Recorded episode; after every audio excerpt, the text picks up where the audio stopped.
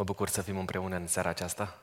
Sunt încântat de prezența dumneavoastră și de faptul că ați ales să investiți timpul în ceea ce înseamnă dezvoltarea dumneavoastră și a celor care vă sunt dragi. Sunt Costi Gogoneață, gazda dumneavoastră și pentru ocazia aceasta. Mă bucur să văd în sală persoane pe care le-am mai întâlnit la diferitele conferințe pe care le-am susținut, fie aici, fie în anumite universități din țară. De asemenea, mă bucur să-i salut pe aceia care ne urmăresc pe canalul de YouTube Autentic Podcast. Este o încântare ori de câte ori uh, ne întâlnim uh, față în față cu ceea ce înseamnă comunitate autentic și cred că fiecare moment de genul acesta înseamnă un timp pus deoparte, o investiție pentru a fi oameni mai buni și, de ce nu, oameni autentici, cu adevărat autentici, dacă mi se permite această afirmație. Uh, vă spun uh, un lucru pe care îl amintesc de fiecare dată legat de felul în care se desfășoară întâlnirile noastre, pentru că dincolo de dialogul pe care îl vom purta noi cei de aici de pe scenă, ne dorim un dialog și cu dumneavoastră, așa că în partea a doua a acestei conferințe așteptăm întrebările, remarcile dumneavoastră. Va fi un microfon care va circula prin sală și va ajunge la aceia dintre dumneavoastră care doriți să adresați întrebări sau uh, să vă spuneți punctul de vedere față de discuția noastră. Dar, așa cum spun de fiecare dată, oricât de mult m-aș strădui eu să fac această introducere sau această conferință să fie interesantă, ea nu-și va atinge scopul fără invitatul special al fiecărei ocazii. Așadar, îl invit în scenă pe domnul profesor uh, Dumitru Borțun, cel mai drag dascăl al sufletului meu. Mă bucur să vă reîntâlnesc, domnule profesor. Aveți aici uh, microfonul. Cum mai sunteți, domnule profesor?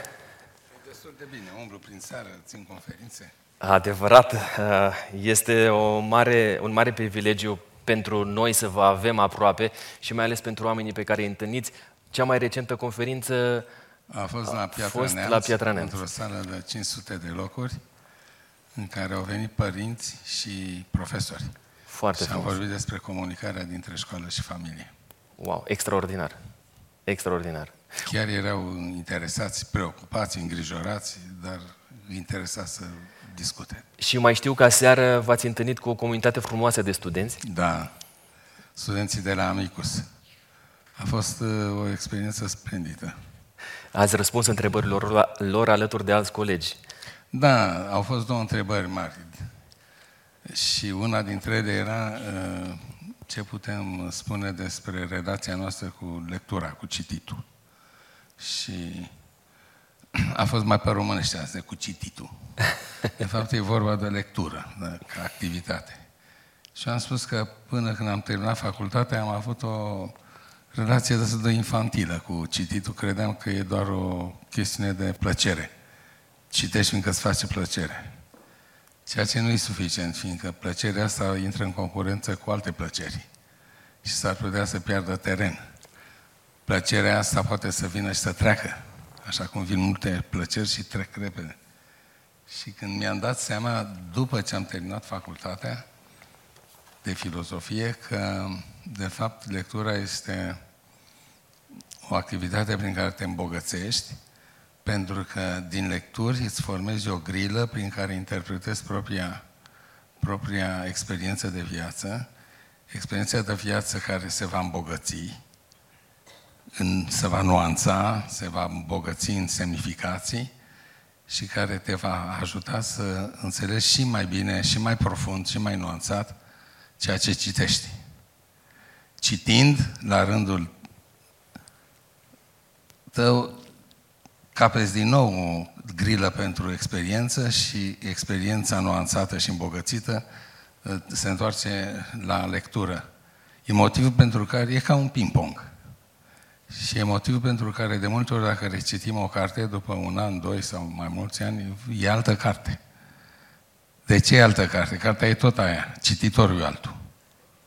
Tu. Te-ai îmbogățit între timp prin experiența ta de viață. Dar experiența ta de viață poate fi foarte săracă, pernicioasă, ă, tristă dacă nu ești un om cu lecturi, care să găsească în experiență semnificațiile Închipuiți-vă cum se duce un tip la Paris și să nu știe încotro să o apuce, se duce, vede niște vitrine, intră și face niște cumpărături și s-a întors, că am fost la Paris. Și imaginați-vă cum se duce unul care a citit în adolescență Balzac, Comedia Umană, știe toate foburgurile, toate străzile pe din afară și toată literatura franceză până astăzi, până la Welbeck și alți scriitori contemporani, care vorbesc despre Paris. Și știi deja, e un deja vu, parcă ai mai fost pe acolo și ai trecut, de fapt ai fost mental. Asta este lectura. Te îmbogățește și îți îmbogățește propria experiență. Cei care se ladă ca au școala vieții, nu știu ce spun. Mulțumim frumos, domnule profesor, și mulțumim că ne-ați uh, dat și nouă din ceea ce ați transmis studenților aseară. Păi nu era păcat. E adevărat, nici nu se poate altfel. Uh, vorbim în ocazia aceasta despre rațiune și emoție. Întrebarea serii este când ai fost ultima dată fericit? Este de fapt a 14-a întâlnire din seria conferințelor Autentic. Uh, a zburat timpul, parcă mai ieri eram pentru prima dată pe scena acestei Bine, trebuie să spunem că nu toate au fost aici. La e adevărat, nu toate au fost aici. Au fost multe prin țară. E foarte adevărat. Ne plimbăm în multe părți și trebuie să vă destăinuim un lucru. Săptămâna aceasta am primit uh, invitația de a merge în Olanda pentru uh, studenții români de acolo. Este o comunitate de vreo 400 de studenți uh, români într-unul dintre orașele din Olanda, așa că este un privilegiu da, pentru ne vor acolo. De fapt, oriunde ne-am dus, nu ne-am dus noi peste ei. Am fost invitați. Întotdeauna. Ne-au chemat. Domnule profesor, fericirea este mai mult rațiune sau mai mult emoție? Nu știu, nu La microfon, vă rog. Asta e o problemă de alchimie și la alchimie nu mă pricep. e... Dacă ar fi chimie, ar fi o formulă, am pune pe o tablă, dar nu știu câtă emoție și câtă...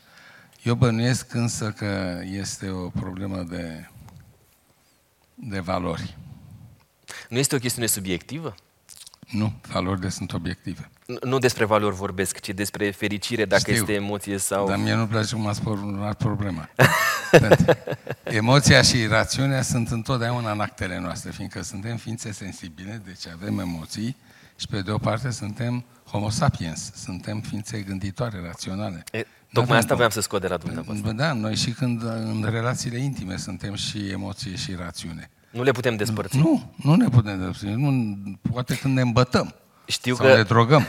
Da, atunci ai pierdut uzul rațiunii, vorba lui Neaia. Le mai dăm uh, ceva din casă prietenilor noștri și anume că atunci când am ales, uh, când v-am propus eu prima dată tema asta, pusesem rațiune versus emoție și dumneavoastră mi-ați zis nu, nu, nu merge. I-am spus că nu merge. Versus înseamnă în limba latină împotrivă. Adică rațiunea împotriva uh, emoției și zice, lăsați că știu românii la ce ne referim. Aia sau aia. Și eu vă să mă știți că era un banc cu un, cu un ziarist prins de seara prin munți, prin mărginimea făgărașului și ajunge la o stână. Zice, bună seara, nu știa cum să intre în vorbă, să-l roage să-l găzduiască. Zice, bună seara, baciule, bună seara. Zice, oile astea ale matale sunt, da? Zice, Zice, care sunt? Sunt bune de lână? Sunt bune, ele albe sunt foarte bune de lână. Ale negre, nu? Ce și e negre? Zice, dar de lapte, de brânză, zice, sunt, dau, dau, dau, ale albe dau foarte mult. Și ale negre mai puțin? Nu, nu, și eu dau. și mai pune ăsta o întrebare, două, trei, tot cu ale albe. Zice, bine, ale albe sunt ale matale? Da. Ei, zic, ce e clar. Și ele negre? Și ele negre. Așa că, stim, stimați spectatori, și ele negre și ele albe, ca să fie clar. Mergând mai departe, Ma, nu, nu, vă rog. Lăsați-mă să termin. Vă rog, ideea vă las sigur. E o e idee importantă pe care vreau să o transmit. Spuneați despre valori. Care au venit până aici. E un mare gânditor al secolului 20, Karl Popper, cu doi de P. Karl Popper vorbește într-una dintre lucrările lui foarte importante de epistemologie, de teoria cunoașterii științifice. Se numește cercetări logice. Foarte dură, foarte greu de înțeles, e pentru specialiști. Dar acolo vorbește de cele trei lumi. Lumea întâi, lumea a doua, lumea a treia. Lumea întâi este lumea obiectelor. Uitați, ocupă loc în spațiu și impenetrabil, e obiect. Tot ce înseamnă obiecte, lucruri, procese, fenomene, sunt uh, lumea întâi. Lumea a doua este lumea trăirilor, a emoțiilor, a ideilor, a, a cum ne simțim, cum, uh, ce simțim unii pentru alții, e lumea a doua.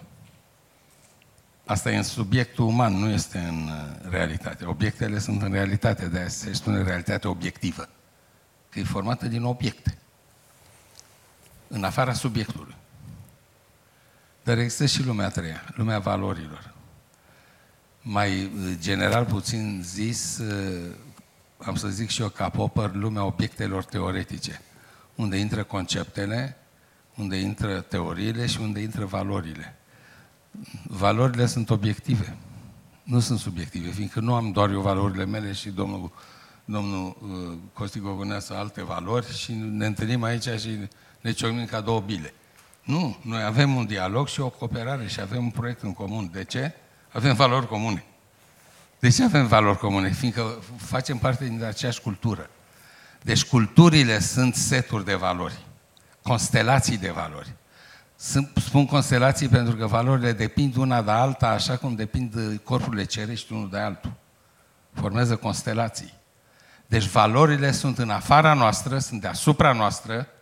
Atunci când le încălcăm, devenim paria, întâmpinăm oprobiul, ă, suntem marginalizați, suntem arătați cu degetul, se râde de noi, se face cu ochiul pe la spate. De ce? Pentru că nu suntem... Ce înseamnă a umaniza un om? Al transforma într-o ființă culturală, adică o ființă cu valori. Asta înseamnă socializare, nu ce cred adolescenții americani și noi am preluat ă, cuvântul din jargonul lor, ă, merg la club să mă socializez. Rețele de socializare. Sunt rețele sociale. Nu o să auziți un om instruit spunând rețele de socializare. E, sunt rețele sociale. Pentru că socializarea în știință științific înseamnă umanizare. Ne transformăm dintr-o ființă naturală într-o ființă socială. Ne socializăm. Adică devenim oameni. Iată de ce nu pot să vorbesc despre nimic decât în absența valorilor. Nu pot vorbi despre dragoste. Nu pot vorbi despre iubire.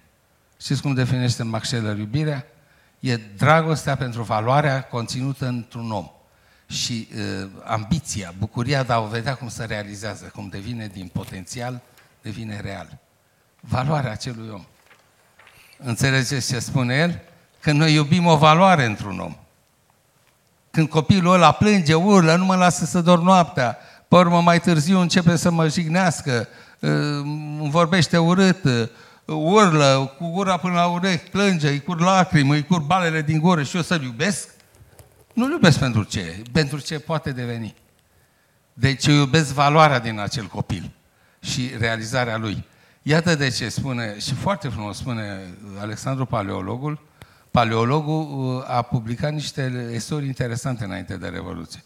E tatălui Teodor Paleologu, da? Scriitorul Alexandru Paleologu, care a fost uh, ambasadorul nostru la Paris după Revoluție. Are o carte, Bunul simț ca paradox, ar fi bine să o citiți, apărută prin anii 80. Și spune așa acolo, printre altele, că dragostea fără filozofie este o problemă de narcisism și de secreție. Narcisism, mă iubești, vai, ce bine mă, mă iubește. Asta înseamnă narcisism. Și secreție înseamnă uh, sexualitate. Deci, dacă nu, fără filozofie, spuneam că fără valori, dragostea nu există, ca să fie clar. Puteți să o botezați cum vreți, dar nu e dragoste, e altceva. E dependență emoțională, e dependență sexuală, este fugă de singurătate, este compromis, este dependență economică. Spuneți cum vreți, dar nu e dragoste. Nici fericire? E, aici putem să aducem acum discuția fericită, e o problemă de uh, valori. De, eu ajung la, cum să vă spun, la împlinirea valorilor la care țin. Găsesc valorile mele personale în cei din jurul meu, în partenerul meu de viață, în prietenii mei, în partenerii mei de proiect. Mă simt integrat într-o lume care are aceste valori sau nu le are, dar pot să militez pentru Eh, știți cum să spune, omul sfințește locul. Deci poți să promovezi valorile tale, pot fi și valori estetice, nu doar valori morale. Pot fi multe valori. dar le poți promova atunci, ești un om fericit. Când întâlnești, te întâlnești cu valoarea, față în față. Aia e fericirea. Fericirea nu este că ți-ai uh, băut mințile sau ai prins o viteză de 180 de km pe oră și bă, ce bine m-am simțit. Aia este o plăcere, dar nu e o bucurie. Apropo de chestiunea aceasta a fericirii uh, din diferite perspective, v-aș întreba dacă fericirea individuală depinde de gradul de fericire al grupului, comunității, țării din care Absolut. faci parte. Absolut. Pentru un om normal, da. Eu știu că există diferite tipuri umane, nu trebuie să facem abstracție de uh, diversitatea ființei umane. Există indivizi care pot fi fericiți ei cu ei înșiși. Aia că pentru care lumea e format din unu, eu, doi, eu, trei, eu. Sunt... Alții sunt fericiți pentru ei și familia lor. Mai mult nu văd. Alții sunt pentru ei și oamenii din jurul lor. Așa zisa cultură parohială. Eu cu parohia mea ne simțim bine. Sunt oameni care nu se simt fericiți dacă nu e toată cetatea fericită.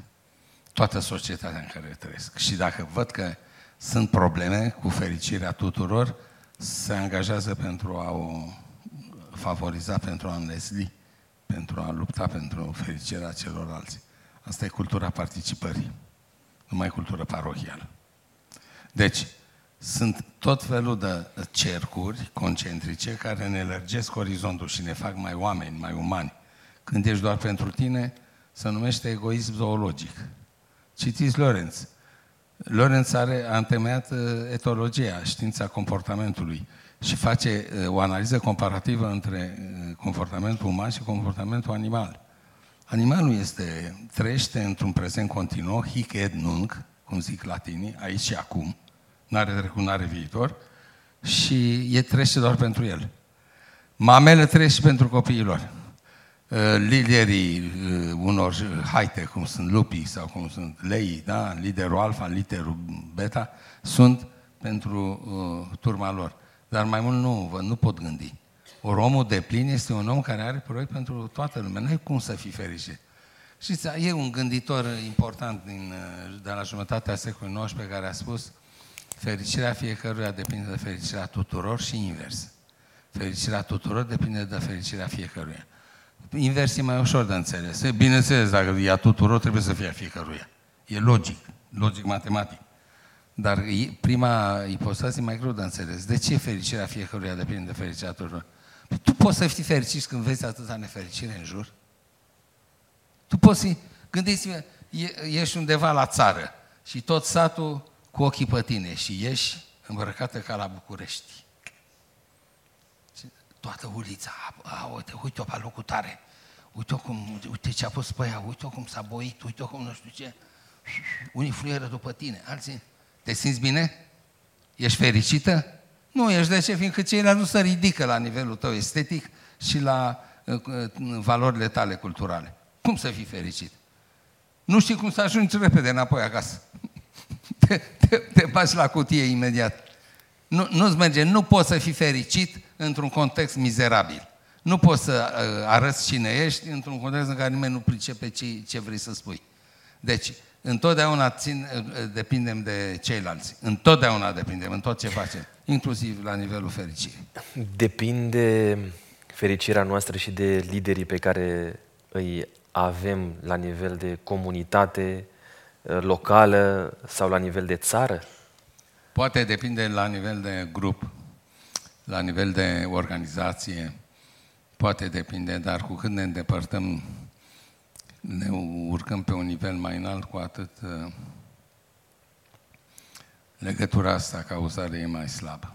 Da, cei, care pleacă din, cei care pleacă în străinătate, ei spun că se, s-au săturat de statul român. Și uh, zic... Ei așa zic, domnul uh, Gogoneață, că s-au săturat de statul român, fiindcă ei personalizează și ei statul. Nu au conceptul să spună cultura română, civilizația română. Păi, neîncrederea reciprocă între români e o problemă de stat sau o problemă de viață uh, cotidiană? E o problemă de viață cotidiană. Societatea civilă. Nu avem încredere unii în alții. Țăranii nu vor să se asocieze, că să fură între ei. Nu vreau să mă asociez cu ăla, dacă mă fură. Oamenii de afaceri nu au fost în stare să asocieze între ei, să cumpere Arlos Latina, au cumpărat-o rușii, să cumpere uh, azomure și au cumpărat-o străinii. Tot timpul uh, acest blocaj al lipsei de încredere în celălalt. Asta e o problemă de stat? Nu. Lenea, superficialitatea, incapacitatea de a gândi în viitor, incapacitatea de a face proiecte. Mintea românului cea de pe urmă. Întâi ne lovim cu capul de pragul de sus și până zicem, bă, ce știi cum trebuia să facem? Devenim deștepți, brusc, sub uh, uh, șocul loviturii, ne trezim. Dar înainte nu. Deci înțelegeți ce vreau să spun? Oamenii de-aia pleacă, nu faptul că spun de stat, eu îi cred, dar zic și ei, au găsit un cuvânt care sintetizează tot.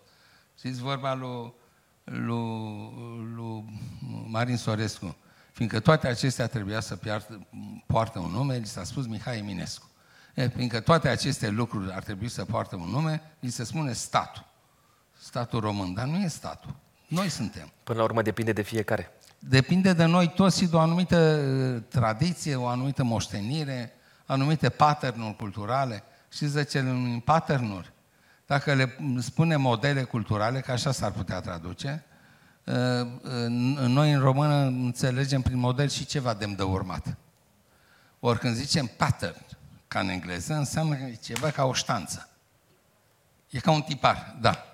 Ori tiparul moștenești, nu ți-l uh, construiești tu. Noi moștenim tipare de comportament, de atitudine și comportament de la strămoșii noștri, de la bunici, de la părinți și le dăm mai departe. Ori copiii ăștia fug de tiparele astea, care înseamnă tașba din gură, nu vorbi neîntrebat, care înseamnă să vorbească și de că și el, el e om. Să, ă, această marginalizare a copilului, această marginalizare a tinerilor, această marginalizare a femeii, Femeia nu e un om de întregul, că e emoțională. Omul adevărat e rațional, spune bărbatul macho. Da? Ehm, în Oltenia se spune oameni și femei. Ehm, ăștia suntem. Da, și acolo e un model patriarhat de ăsta de familie. Tatăl spune, tatăl bate, tatăl unde ta, bate, tata crește. Ehm, toate sunt rezolvate prin șeful familiei, prin șeful. Chiar dacă Olteanu vine la București? Da, scoți țăranul din sat, dar nu scoți satul din țăran. Deci este vorba de patternuri culturale care vin dintr-o cultură rurală de tip premodern și venim cu ele la uh, București, la Cluj, la Iași și intrăm în instituțiile uh, administrației publice, intrăm în instituții guvernamentale, instituții așa zis democratice, intrăm cu ele în Parlament și noi nu știm să dialogăm. Fiindcă n-am fost învățați așa în familiile noastre. N-am fost crescuți. Nu avem o cultură a dialogului. Nu știm să lăsăm pe ăla să termine uh, fraza. Nu lăsăm să, să ne notăm ca să nu-l întrerupem ce vrem să întrebăm și pornul să întrebăm. Nu. Uitați-vă la televiziune cum vorbesc 4-5 dintr-o dată. Și peste aia 5 mai termină și moderatorul care vrea să-i liniștească. Nu se mai aude nimic sunt atât de inconștienți încât nu sunt stare să se oprească. Bă, măcar să mă opresc eu, că vorbesc degeaba, nu mă mai aud. Și de ce nu își dau seama? Fiindcă sunt învățați să poarte monologuri. Ei sunt uh, în charge, sunt în uh, jobul lor. Fiecare cu monologul lui. S-au învățat de mici așa. Așa vorbesc și cu nevestele și cu copiilor. Și vin la televizor cu pattern astea după ei. Iată de ce noi nu avem o cultură Uh, uh, o civilizație a comunicării, o civilizație a respectului pentru semeni, o civilizație a respectului pentru muncă, pentru, uh, pentru cum să numesc, standarde de calitate, să putem să evaluăm calitatea muncii altuia, respect pentru demnitatea omului, pentru, demni, pentru meritele personale ale celuilalt. Și atunci oamenii fug acolo unde să găsesc respect pentru lucrurile astea. De-aia fug. De-aia fug de noi, de felul nostru de a fi. Și atunci vreți să fim fericiți?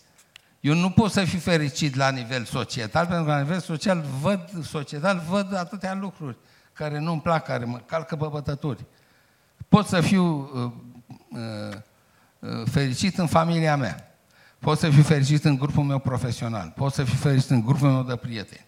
Pot să fiu... Și sunt fericit pe toate părțile, să știți secvențial sunt fericit și ca tată, și ca soț, și ca profesor, și ca profesionist în comunicare, și ca... Sunt fericit, dar nu pot să spun că sunt fericit în general, când văd ce se întâmplă în jur.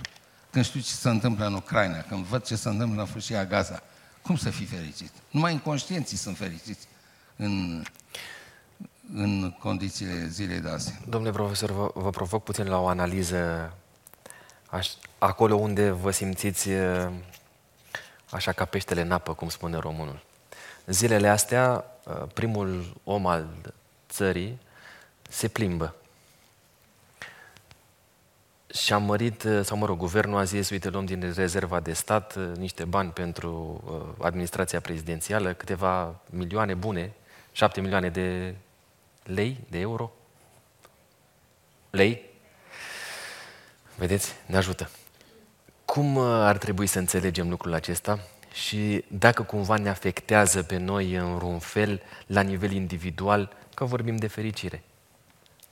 Nu, la nivel individual ne poate afecta doar așa, pe linie de invidie. Ia uite-l pe ăla. Altfel? Mama voastră. Nu, nu ne afectează. Nu ne afectează efectiv, nu. Dar... Dar nu ne scârbește oarecum? Ba da, ne dăm seama încă o dată și încă o dată și încă o dată că oamenii ăștia se duc acolo pentru ei, nu pentru noi. Și vă rog frumos, cei care sunteți prezenți în sală, atâția cât suntem, vă rog eu frumos, radeți iluzia că binele nostru va veni vreodată de la politic. Prin politic înțelegând stat, înțelegând uh, partide, înțelegând vreun lider uh, providențial, fals. Fericirea vine din gestionarea propriei vieți, din gestionarea relațiilor interpersonale, din gestionarea relațiilor cu părinții, gestionarea relațiilor cu partenerul de viață, cu proprii copii, cu da, gestionat uh, inteligent, gestionat uh, responsabil, cu gândul la consecințele deciziilor noastre și atunci veți vedea câtă fericire ne inundă. Câtă fericire. Dar nu cu iluzii de asta. Știți vorba aia, cine are iluzii are și deziluzii. nu vă mai îmbătați cu apă rece. Eu trag de dimineață până seara pentru copii. Să le asigur un viitor mai bun. Să am bani pentru formarea lor, pentru educația lor.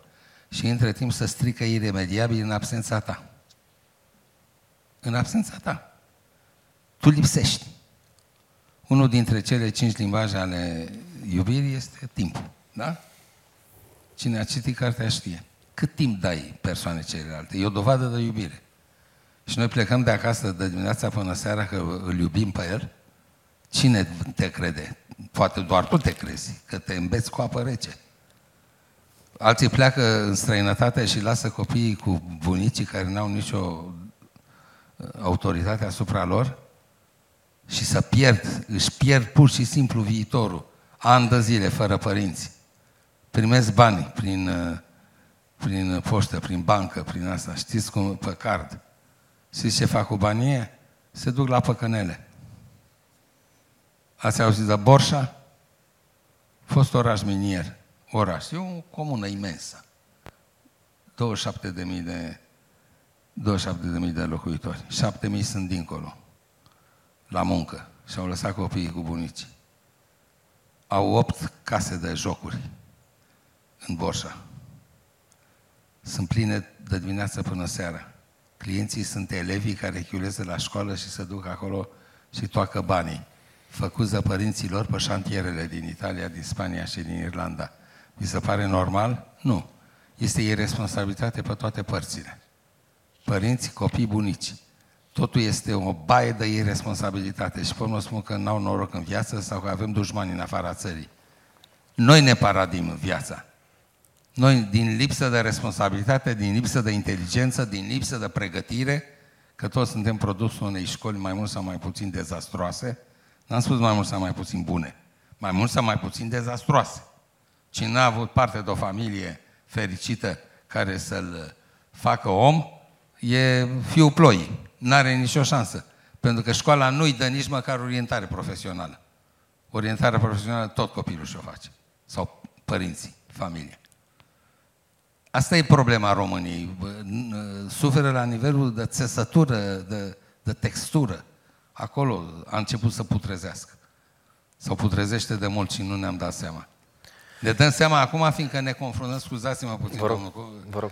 Suntem, suntem în interfață cu alții, cu când ne integrăm mai mult, cu atât ne apropiem mai mult de alții, odată cu evoluția globalizării ne vedem mai mult, se numește comunicare interculturală, da?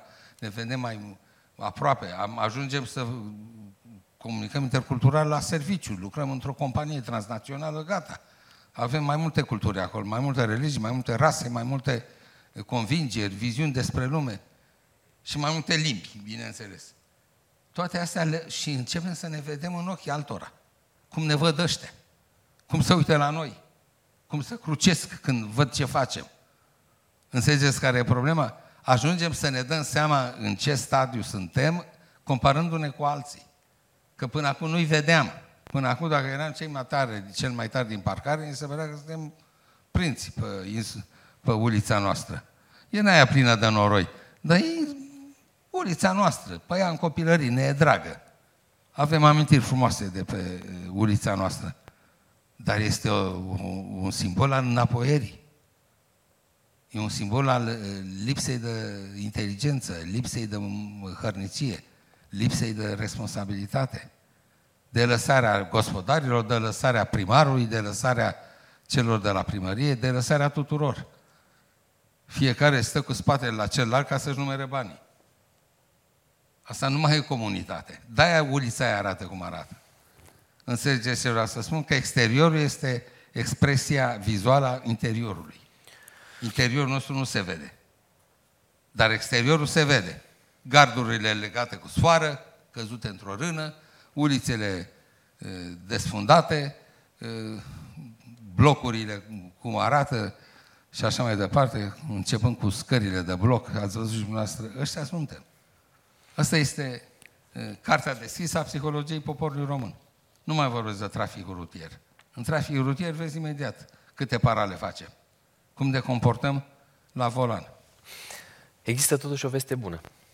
Am găsit uh, un uh, raport al World Happiness care arată, în urma unui studiu publicat chiar anul acesta, în martie, că România ocupă locul 24 în topul celor mai fericite țări din lume. Iar la sondajul acesta au participat 137 de națiuni. Nu e rău locul ăsta, chiar deloc. Cei mai fericiți oameni sunt, așa cum intuim cu toții, Finlanda, se găsesc în Finlanda, Danemarca și Islanda. Și vreau să mai spun un lucru, și anume că față de anul 2019, România a urcat în clasament 24 de poziții și este una dintre țările care a înregistrat cele mai mari progrese. Cum explicați dumneavoastră o astfel de ascensiune, domnule profesor? Adevărul e că pe criterii obiective noi stăm bine. În ultimii 30 de ani s-a trăit bine în țara asta și se trăiește tot mai bine. Oamenii care pleacă dincolo trimit uh, bani acasă, inclusiv la bugetul statului. Uh, există o creștere economică și este o creștere economică uh, la vârf în context european, ca să fie clar. Că nu o facem din producție, o facem din consum, că o facem din sfera serviciilor, că această economie ne face dependenți de economiile altora, așa este. Noi suntem o economie tipică de periferie. Periferia Imperiului Economic Mondial. Există economii de semiperiferie, gen Ungaria, Polonia, Cehia, Slovacia și eventual Slovenia și țării de, țările baltice și țări din nucleul dur al Imperiului. Se numesc țările din centru. Centru, semiperiferie și periferie țările din uh, periferie depind de economiile din centru. Sunt dependente de ele.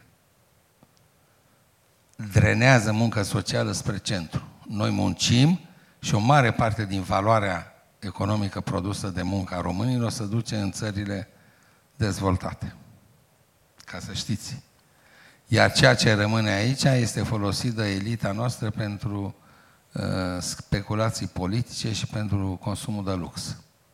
Este exact schema pe care o dă Wallenstein pentru în cartea lui Sistemul Mondial Economic Mondial, dă pentru țările de periferie. Exact asta se întâmplă la noi. Și cine mai spune asta? Eminescu. Eminescu, înainte de Immanuel Wallenstein, înainte de Idi Amin, un alt mare teoretician al, al economiei dependente, Eminescu spunea că noi avem o pătură superpusă care parazitează restul societății. Și că ea oprește pentru ea și dă rest, sau nu, dă restul la, uh, grosul de la poartă la otomani ca să fie lăsat să conducă și uh, o restul opresc pentru ei. De unde iau uh, produsul? De la cei de sub ei. Mari boieri de la micii boieri, micii boieri de la arendași, arendașii de la țărani. Țăranii trebuie să muncească. E motivul pentru care Eminescu spune țărănimea este singura clasă productivă a societății românești. Sau talpa țării. De ce e talpa? Că de aici nu se mai poate în jos, numai în sus. Și toate grupurile sociale sunt parazitare, toate păturile, până sus la pătura superpusă, care nu muncește deloc. Și ce face? Să distrează. Coasta de Azur, Veneția, citiți principele lui Eugen Barbuș, vedeți acolo cum își cheltuiau averile. E reconstituire istorică. Eugen Barbu intra în, în arhive. Deci, este un, cum să vă spun, un, un ev mediu și un capitalism incipient de tip parazitar. Iar capitalismul n-a fost capitalism industrial decât pe Valea Prahovei și ceva prin Banat. Restul, capitalism comercial, bancar, financiar. N-a fost capitalism productiv. Ca la nemți, de pildă ca la englezi. Deci noi nu avem, de-aia suntem dependenți acum de ei. Noi le dăm lor forță de muncă ieftine, le dăm materii prime ieftine, înțelegeți, și cumpărăm de noi produse finite, foarte scumpe. Da. Iată de ce. E o problemă de, de evoluție, dar este evoluția unei țări de periferie. Gândita la lung nu este un motiv de bucurie. Gândim pe scurt, cum ne îmbrăcăm, cum mâncăm, cum ne ieșim la restaurant, ieșiți să sară. Plecați de aici și mergeți la un restaurant. Dacă nu vreți să vedeți meciul României cu Elveția, mergeți la un restaurant. Nu vreți. Bun, mergeți la să vedeți. E plin. Dacă n-ați făcut rezervare, s-ar putea să nu găsiți loc. Duceți-vă la altul, nici acolo nu găsiți. E plin. Deci e un nivel de trai, sunt de acord ridicat mai ales în marile orașe, mai ales în București, care e principalul oraș parazitar, cum îi spunea Eminescu. Nu se muncește prea mult, dar să câștigă enorm și să trăiește la lejer. Iată de ce nu, nu, vă, nu trebuie să ne mirăm. Uh, s-au făcut progrese mari, dar în paradigma asta a economiei dependente, a unei economii care depinde de alții. Nu există totuși o veste bună? E bună pe termen scurt, da, ce bine că nu avem uh, uh, sărăcie cruntă, deși noi nu vedem sărăcia, nu se vorbește despre ea, e indecentă. Știți unde vă sfătuie să vă uitați? Când dau ăștia reportaje de la inundații și uh, le iau interviuri și spun oamenii, mi-au luat tot ce aveam și ăștia filmează. Vedeți ce aveau, da? O copaie spartă, niște oale găurite, un aragaz șchiop, ți și milă de ei. E groaznic. Niște mobile de aia din anii 60, cu mileul, pus pe el cu ciucuri la șifonier. Asta au săraci. Nu mare lucru. Deci sărăcie este, dar nu mai vedem pentru că e ascunsă în cutele societății moderne. Noi trăim aici bine, ne simțim bine, pe ansamblu însă sunt niște cifre macrosociale care sunt bune și atunci uh, știți cum de fapt ar trebui spus? Ca să fim foarte, poate e vreun sociolog în sală și știe ce spun.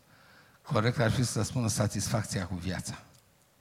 Asta este expresia sociologiei americane, nu fericire. Noi spunem fericire din grabă, așa. Satisfacția cu viața asta cred că a crescut. Apropo de sociologi, am găsit uh, o luare de cuvânt uh, a domnului Gelu Duminică. Spune așa, mulți confundăm fericirea cu bucurile de moment. Suntem fericiți când ne-am cumpărat o casă, când ne căsătorim, dar astea sunt doar bucurii de moment. Fericirea este lucrul ăla pentru care alergăm toată viața, dar nu știm dacă o să-l atingem. Ce atingem sunt doar sinonime imperfecte. Ceea ce mi-am notat eu ca întrebare ați atins la un moment dat. Dar simt nevoia în contextul acesta să vi-o adresez totuși. Reprezintă familia acel lucru care ne aduce fericirea și pentru care alergăm toată viața, dar nu știm dacă o să-l atingem? Ar trebui să fie, dar nu e întotdeauna. Există familii disfuncționale. Există familii în care copilul trăiește un calvar. Familii în care copilul nu știe cum să fugă, să evadeze. Și până la urmă fuge, evadează. Există familii în care femeia fuge, stă două, trei zile la un azil ăsta, de Casa Speranței sau cum îi se mai zice și după care se întoarce la Călău. Fiindcă e dependentă ori uh, economic, ori emoțional. Nu poate fără rău. E rău cu rău, dar mai rău fără rău. Se întoarce la la care o bate. cu copil cu tot. Sunt astfel de familii groaznice. Dumneavoastră și se spune Eric Fromm în uh, Societate bolnavă, Societate sănătoasă, tradus în românește. Spune că uh, are un capitol acolo, sadomasochismul. Și spune că și sadicii cred că își iubesc victimele și victimele cred că își iubesc uh, pe aia pe care, care îi chinuie. Și masochiștii și sadicii sunt, au nevoie de celălalt. Și când le lipsește, suferă îngrozitor și spun, de ce să mi-e dor de el, îl iubesc. E dependență. E exact cum se întâmplă la drog sau la alcoolism. Deci, e dependența de celălalt, e o dependență maladivă. Nu înseamnă iubire. Iubirea e ceva care te îmbogățește. Iubirea e ceva care te lasă independent și autonom ca persoană, ca personalitate, care te ajută să te umanizezi, să te ridici pe un nivel superior de umanizare. Este o bucurie extraordinară, continuă iubirea. Nu este relația asta groaznică, de durere, de suferință, de tot, plângem tot timpul, ne mai dăm un toc de bătaie, porbă, iar o luăm de la capăt. Nu se poate așa. Deci sunt familii îngrozitoare. Și să nu mai facem... Eu știu că una este starea de drept, cum ar trebui să vezi, și alta e starea de fapt. Din păcate, e distanță foarte mare. O distanță trebuie să fie, că una este idealul, că da, e ideal, și alta e realul. Dar să fie distanța atât de mare, de-aia vă rog frumos, nu mai idealizați familia tradițională, că nu e de idealizat. Unii opun contrapondere la uh, familia din, uh, formată din uh, doi bărbați sau două femei. I-au zis tradițională și toată lumea, vai, familia tradițională, pentru că suntem împotriva uh, homosexualilor sau împotriva familiei făcute de homosexuali. Bun. Dar nu este tradițională, zi pe nume, cum vrei să spui. Familia bisexuală, familie mixtă, spune altfel. Nu familie tradițională. Că familia tradițională are puține lucruri bune, credeți-mă. Începând cu bucătăria, care e foarte grasă și care ne face să ne îngrășăm și să ne îmbolnăvim, și terminând cu relațiile dintre soți și între părinți și copii. Sunt și de alea bune și de alea rele. Și în general, vă rog frumos, uitați-vă atent că nici cu astea de, de la oraș nu mă laud, nici cu alea de la țară. Când se spune ce un copil zice, nu știu cum a ieșit așa, că vine dintr-o familie bună. El e o lepră. N-a muncit niciodată și nici nu o să muncească, nici n-are de gând. Dar zice, vine dintr-o familie bună. Wrong. Vine din familie proastă. Că altfel nu ieșea o lepră. Familiile bune dau copii buni ai familia bună. Nu mă interesează ei separat. Ei separat pot să fie geniali. El să fie un geniu în IT și ea să fie un geniu la Ministerul Muncii. Bravo! Dar nu dau pe acasă. Și când dau pe acasă să ceartă. Ai familie bună? Nu. Poți să ai patru case, trei mașini. Bravo! Ai succes în afaceri. Dar nu înseamnă că ești familie bună. Dacă nu ești în stare să-ți trimiți copilul la școală, dacă nu ești în stare să-l faci să-l intereseze ce învață acolo, Dacă în loc să-l întrebi în fiecare zi ce ai mai făcut, ce ai învățat, că dacă tu arăți uh, interes pentru ce învață el, uh, va arăta și el. Îi trezește și lui interesul. Bă, dacă pe tata îl interesează ce fac eu la școală, înseamnă că o fi ceva, merită. Înțelegeți? Atitudine transmit atitudini. Valorile transmit valori. Emoțiile transmit emoții. Sunt canale de comunicare. Deci când în momentul în care tu te interesezi de activitatea lui la școală, el devine important, își dă seama că face un lucru important acolo și îți spune.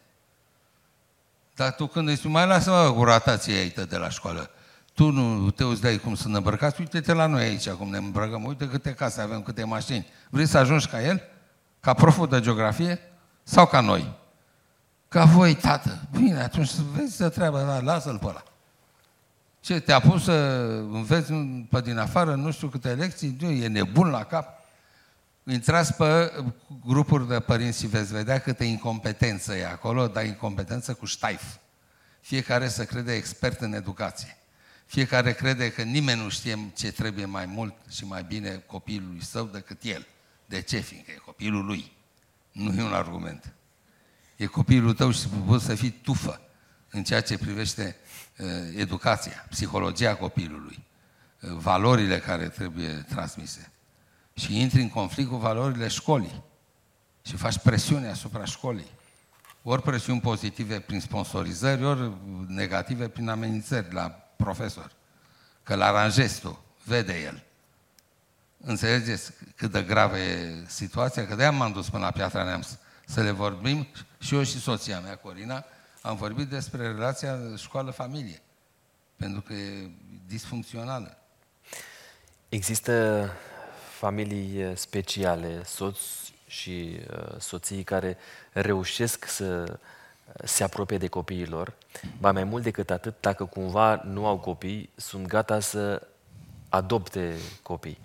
Noi, așa cum facem de fiecare dată, la fiecare conferință, avem uh, câte o cauză pe care o sprijinim, iar cei care aleg să fie în sală cu noi, uh, banii pe care ei îi oferă pe bilete, plătindu-i, plătind biletele acestea, merg către o asociație. De data aceasta am ales asociația Tsubis Kids, care oferă, printre altele, informare și consiliere în vederea adopției și a plasamentului familial, ceea ce pe noi ne bucură foarte mult, pentru că, din câte cunosc eu asociația aceasta, um, oamenii de acolo, și nu numai ei, ba chiar și beneficiarii, reușesc să atingă fericirea într-un mod pe care mulți dintre noi, deși avem copii în propria casă și Dumnezeu ne-a dat, nu reușim să-i prețuim atât de mult. În ocazia aceasta am să-l rog să urce pe scenă pe domnul Liviu Mihaileanu, fondatorul Asociației Tsubits Kids, Kids, căreia o să-i uh, adresez câteva întrebări pentru a cunoaște mai bine ce înseamnă, de fapt, tot acest uh, demers. Bine ai venit, Liviu, mă bucur să fim împreună în uh, ocazia aceasta. Te rog să folosești uh, microfonul și să ne răspunzi câtorva întrebări pe care dorim să ți le adresăm. Spune-ne, te rog, pentru început, cum a luat ființă Asociația Tsubitskids? După ce l-am ascultat pe profesorul Borson, mi-am dat seama că asociația a luat ființă pentru că a devenit insuportabil ca eu și soția mea să trăim pentru noi înșine povara de a trăi pentru noi și ne a fost atât de grea, încât nu o mai puteam suporta, nici eu, nici soția mea. Și atunci uh, am decis ca soția mea să-și ia uh, un an sabatic și să facă ceva, să se implice în ceva. Avem pe scenă un exemplar de om uman. Omul complet. Și Um, primul lucru pe care l-a făcut a fost să meargă într-un apartament social. Acolo uh, a întâlnit unul dintre copiii care ne-au schimbat viața și după aceea a mai fost și în alte centre și într-un centru de primiri urgențe a întâlnit un alt copil care ne-a schimbat viața. Așa că... Copiii care astăzi fac parte din familia care voastră? Astăzi, da, sunt amândoi adoptați uh, în familia noastră. Uh, la primul copil ne s-a spus că nu va trăi niciodată într-o familie, la al doilea ni s-a spus că nu are șanse de supraviețuire. Ce povești! Între timp, datorită lor, uh, s-au schimbat legi, s-au anulat ordine de ministru, uh, s-au dat standarde de plasament familial uh, și mii de copii din România astăzi au o familie. Uh, asta se întâmpla în ce an? Asta s-a întâmplat prin 2013, 2014, mai vreo 10 ani. Acum 10 ani. Uh, trebuie să vă spun dumneavoastră, dar și acelora care privesc în momentul acesta conferința noastră, că dacă vreți să știți mai multe de, despre povestea lui uh, Liviu Mihaileanu, puteți să căutați pe Authentic Podcast un interviu pe care l-am realizat împreună cu ceva vreme în urmă. Spune-ne, te rog, uh, probabil că există curiozitatea aceasta, care este povestea numelui asociației? Pe vremea când o curtam, soția mea îmi spunea Tsubu. Și pe principiu, dacă tu îmi spui cumva spun și eu la fel, ea era Tsuba.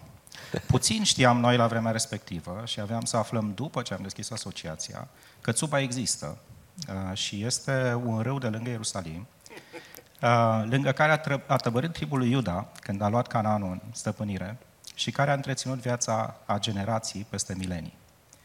Și când am aflat această istorie a Tsubei, am zis... Uh, Providențial. Da, dacă, dacă noi nu am știut de ea înainte, am zis, dacă asta se va întâmpla cu asociația aceasta, eu sunt mulțumit. de viață. Extraordinar. de viață pentru generații, da. Uh, care sunt proiectele create de Tsubits Kids?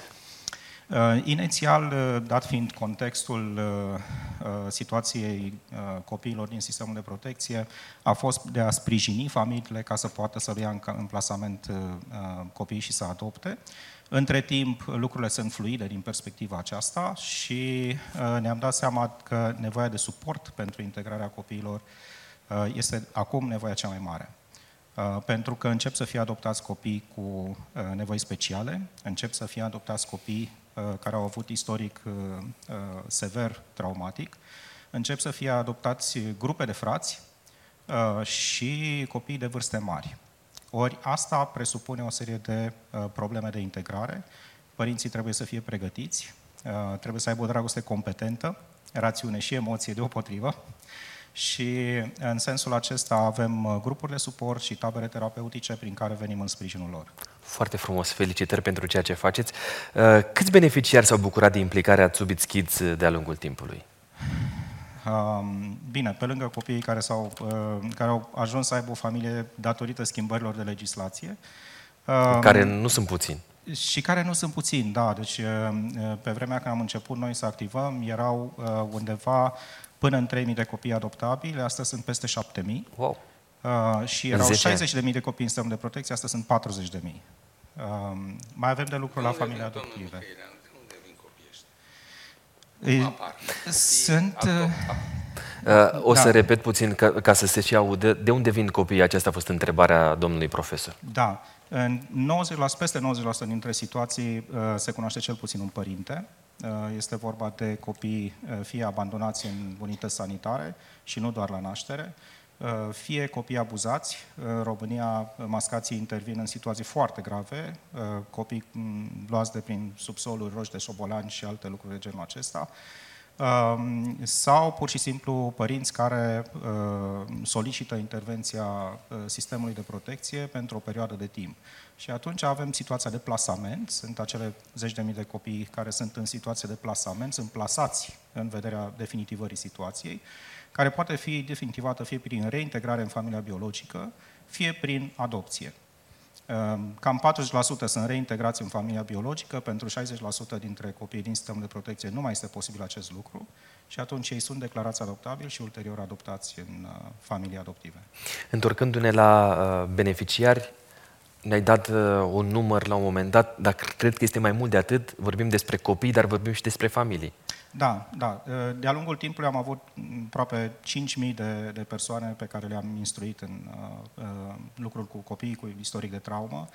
Aici incluzând și părinți adoptivi, familii de plasament, uh, specialiști în uh, sistemul de protecție, educatori din, uh, din centre. Um, dar în fiecare an lucrăm cu aproximativ 100 de familii în contextul taberelor terapeutice și a grupurilor de suport. Și ultima mea întrebare, uh, inevitabil pentru toți cei care suntem aici, este următoarea. Cum putem ajuta și sprijini uh, asociația în demersurile ei? În mod constant, bineînțeles, nu doar punctual, Cel așa mai mare cum facem sprijin pentru noi este să adoptați un copil. Interesantă sau să provocare. o familie de plasament. Da? Deci aceasta este, este cea mai mare fericire a noastră și cel mai mare lucru, cel mai mare sprijin pe care ne-l puteți acorda. Uh, și ulterior, dacă aveți nevoie de sprijin, vă stăm la dispoziție. Mulțumim mult pentru provocarea asta. Um, să aveți succes, Dumnezeu să vă binecuvânteze în demersurile astea și a fost o bucurie pentru că putem să contribuim și noi așa cu puținul nostru pentru activitățile voastre. În numele lor am să strâng mâna în ocazia asta. Trebuie să vă mai spun dumneavoastră, fie că sunteți acum în sală, fie că ne urmăriți, vom posta atunci când va fi gata editarea acestei conferințe, un clip pe care îl vom primi de la Asociația Tsubits Kids, chiar în momentul, uh, după momentul acesta al discuției, astfel încât să ne putem familiariza cu toții de ceea ce înseamnă activitatea acestei uh, asociații. Deci în varianta online va intra un clip. Exact. Asta încercăm să facem. Uh, mulțumim mult pentru intermediere.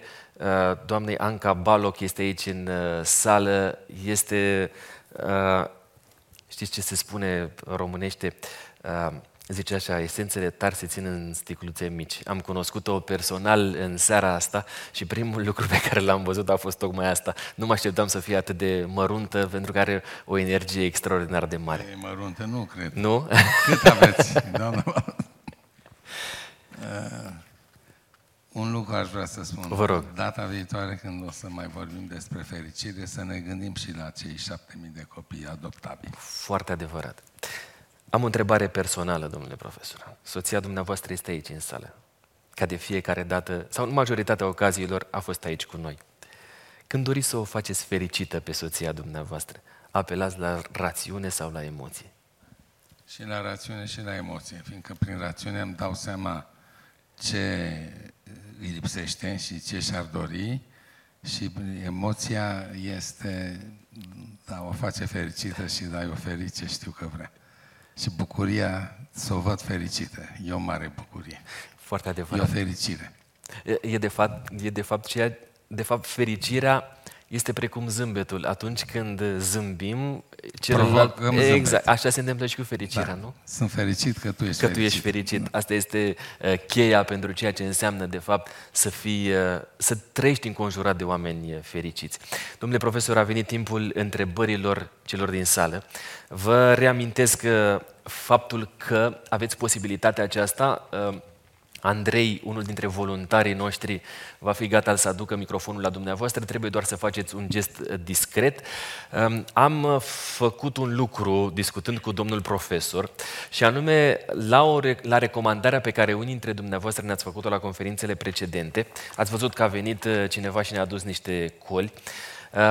Um, pe cărțile pe care le vom oferi la un moment dat, primite de la prietenii noștri de la editura Viață și Sănătate, uh, ni s-a recomandat să fie un gând din partea domnului profesor cu un autograf cum nu se face să se pună autograful pe o carte pe care uh, nu a scris-o dumnealui, am luat uh, colile acestea și noi va scrie un gând și vom pune uh, colile în cărțile pe care le vom oferi. O să o rupem, sigur, o să o îndoim și o să o rupem astfel încât să poată să intre bine în cărți și să rămâneți așa cu amintire din partea uh, noastră.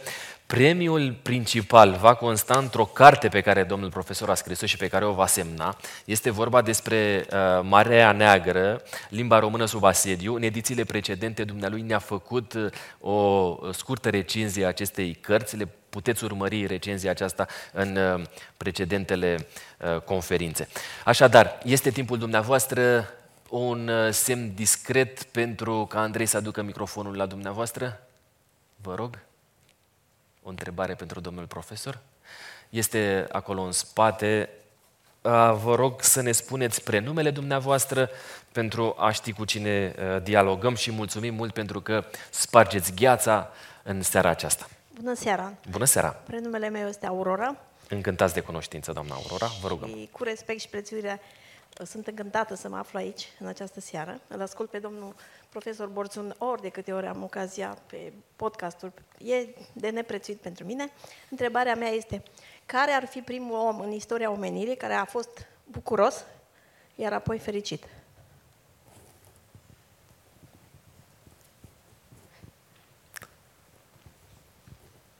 Domnul profesor de fiecare dată își notează întrebările și numele. Domnule profesor, care a fost primul om bucuros și apoi fericit? Păi cred că primul om fericit a fost Adam. În primul rând pentru că a venit la existență. Putea să nu existe, dar a fost în planul lui Dumnezeu să existe. L-a creat. Pe urmă a fost și mai bucuros și mai fericit când i-a făcut un partener, pe Eva. Pentru că a spus Dumnezeu, nu e bine ca omul să fie singur. Și așa este, nu e bine. Și cei care au experiența singurătății știu ce înseamnă asta. E o suferință. Singurătatea e o suferință. Sunt puțini oamenii care fac din singurătate un atu și o forță. Este vorba de mari creatori, compozitori, sculptori, pictori, scriitori, care umblă după așa zisa singurătate creatoare. Au nevoie de singurătate pentru a scrie. Dar sunt mai multe cazuri, specii diferite. Unii rămân singuri toată viața. Iar alții se întorc la parteneri sau la prieteni. Mari, știți foarte bine din perioada, la Belle Époque, din perioada Boemei, când mari pictori, mari și cercul lui Brâncuș era la fel. Sau, se duceau la cafenelele celebre unde se întâlnea Boema și, și dintr-o dată dispăreau. Două, trei, patru săptămâni. Ce crea? Și apărea cu un volum de versuri sau apărea cu o nouă uh, operă, cu o sculptură, cu un uh, tablou. Iar se întâlneau, se îmbătau câteva zile la rând și iar uh, dispăreau. O alternare de asta între singurătate și, și uh, socialitate. Tot timpul avem nevoie și de una și de alta. Deci Dumnezeu a spus, nu e bine ca omul să fie singur. Și a dat seama că era nefericit. Era nefericit de unul singur și a făcut-o pe Eva. De aceea cred că asta este, asta este răspunsul pe care îl putem da. Mulțumesc pentru întrebare. Mulțumim pentru răspuns, domnule profesor. Aș dori să iau de aici un tricou Uh, acesta este un tricou pentru fete, marca Autentic. Avem pentru uh, toți uh, și, și pentru bărbați și pentru fete, așa că la un moment dat întrebările vor fi premiate și cu tricou marca Autentic și cu uh, Pix. Bineînțeles, cu cărțile de la uh, prietenii noștri de la editura Viață și Sănătate. Vă rog, am văzut deja microfonul că a ajuns la dumneavoastră. Seara, bună, bună seara, domnule profesor, mă bucur să vă revăd. Alexandru David este numele meu. A spus de situarea noastră ca țară la periferie.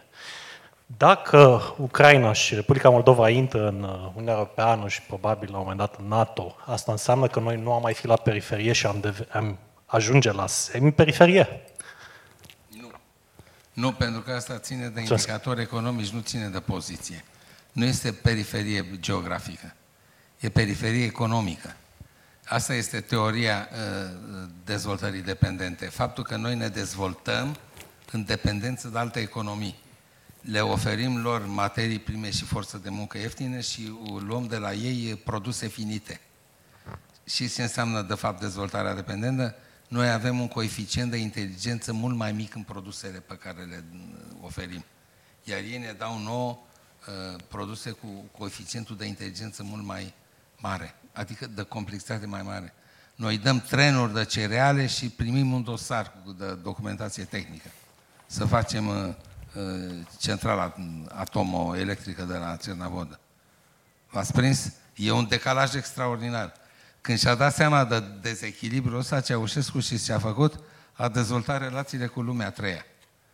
Adică acolo unde ceea ce pierdeam cu cei mai bogați, încerca să câștige când uh, schimbam cu ei mai săraci.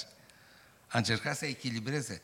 De-aia a dezvoltat uh, chestia aia cu țările lumii a treia. A chemat uh, studenți din țările astea, i-a adus la București, le-a dat burse, i-a ajutat ca să aibă parteneri, ca să poată să echilibreze, pentru că avea de ales între a aștepta până când ajungem la productivitatea socială a muncii a germanilor și a englezilor sau a face o scurtătură de asta istorică. Mai bine dezvoltăm și noi relații cu unii care au productivitatea mai mică decât a noastră. Și a încercat să, din păcate am rămas cu multe creanțe neplătite, cu datorii Adevărat. nedate și acum s-a dus, după 30 de ani, să duce în sfârșit un șef de stat din România să restarteze relațiile cu, cu țările astea africane, unde au trecut deja două generații de miniștri și de responsabili care studiaseră în România. Și ne-am uitat ca la televizor. N-am, n-am fructificat avantajul ăsta. Mai, și mai avea o întrebare, mulțumesc frumos. Spuneați de clasa politică. Cum facem să construim o clasă politică dacă nu avem această neîncredere absolută? Deci orice germinează din pământul ăsta al societății, considerăm că e o buruiană. Orice politician e o buruiană și deci trebuie să nu-i dăm ocazia să așteptăm un pic să vedem dacă e buruiană sau e ceva productiv. Mulțumesc! Mulțumim. Da, e interesantă întrebarea. Nu, nu trebuie să avem prejudecăți în general. Și a pune etichete este oribil.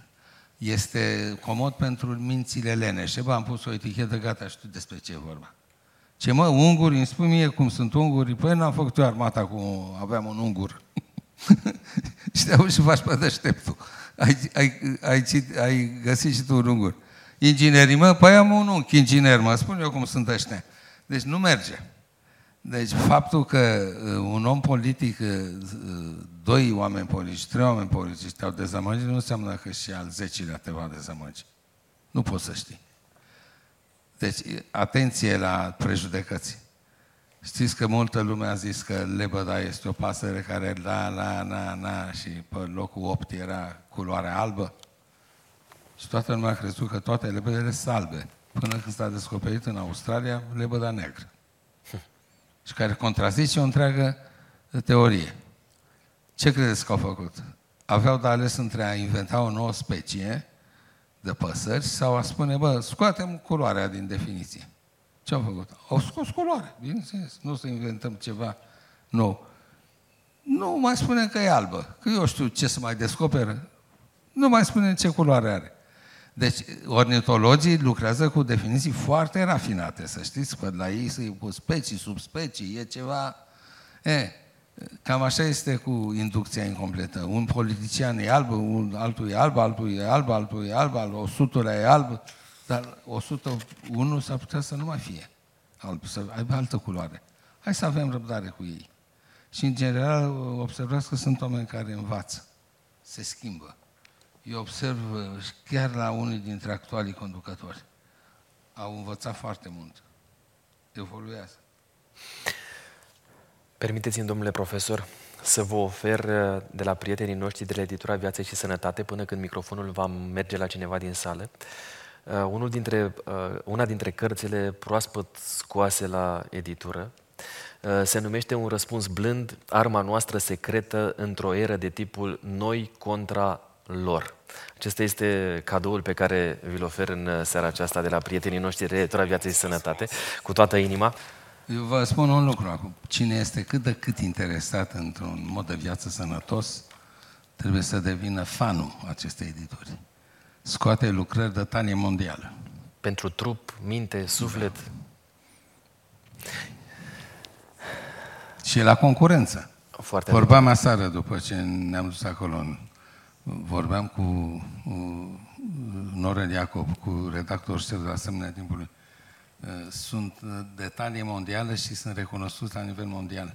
Sunt uh, la concurență și comparativ cu alte edituri de talie mondială în domeniul ăsta. Mulțumim. Microfonul cred că este deja la o persoană. Prenumele dumneavoastră? Bună seara, mă numesc Bianca. Bună seara, Bianca. Voiam să vă întreb dacă este normal ca la vârsta mea de 20 de ani... Mulți înainte! Mulțumesc! Dacă este normal să-mi fac griji la acest nivel avansat în legătură cu fericirea mea viitoare, a, cum spunea și domnul profesor, care pe tot de-a lungul vieții. Mulțumesc! Mulțumim frumos, Bianca! E superbă întrebarea, splendidă. În primul rând că e reală. Adolescenții îți fac griji. E o mare grijă. Sunt mai multe griji tipice vârstei. Una este, mă, oare eu sunt normal? Cred că toți ați trecut prin asta. Oare de unde până unde e normalitatea? Eu sunt normal? Că eu observ că alții nu gândesc ca mine, nu fac ca mine. Ehm, sunt doi. uh, nevoia de a fi recunoscut și suferi când nu ești acceptat de unii și de alții, nu mai suferiți. Nu e o mândrie să fii cu turma. De multe ori e o mândrie să fii dintr-o minoritate, să faci parte din cei puțini și aleși. Nu mai încercați să faceți orice numai ca să fiți acceptați. Ca și zice să nu mai știți cine sunteți. Vă epuizați identitatea. Și una dintre grijile cele mai mari este dacă eu voi fi vreodată fericit. Dacă am să mă realizez în viață. Dacă știți ce vă, vă, vă propun? Să aveți proiecte, să vă concentrați pe proiectul dumneavoastră. Proiectul înseamnă, să știți, nu înseamnă doar un vis. Un scop înseamnă uh, un scop uh, din care derivă niște obiective. Obiectivele sunt cu deadline. Știi când? Până la sfârșitul anului fac cu tare. Până la sfârșitul lunii fac cu tare. Până când termin liceul fac cu tare. Până... Toate lucrurile astea sunt măsurabile. Încercați să faceți astea și în momentul în care veți avea propriul dumneavoastră proiect și proiectul dumneavoastră este de fapt o altă variantă a dumneavoastră mai bună, veți vedea ce fericită veți fi. Și știți de ce? Pentru că realizarea profesională, indiferent de domeniu, te poziționează bine în viață. Realizarea profesională îți asigură o mare parte din realizarea umană. Nu poți să fii fericit ca om dacă ești un nimeni din punct de vedere profesional, dacă nimeni nu dă doi bani pe tine, dacă nu te caută nimeni, dacă nu-ți oferă nimeni un job, un ban, un asta, să vină să te plătească să faci un lucru. De ce? Fiindcă ești bun. Nu vă dați seama ce sursă de fericire, de încredere în tine și de, de, de, de conștiință de sine. Mulțumesc din suflet. Mulțumim, Andrei. E, e, deci nu vă mai faceți griji. Fiți, aveți grijă de, de... Știți cu ce seamănă asta? Și cu asta termin.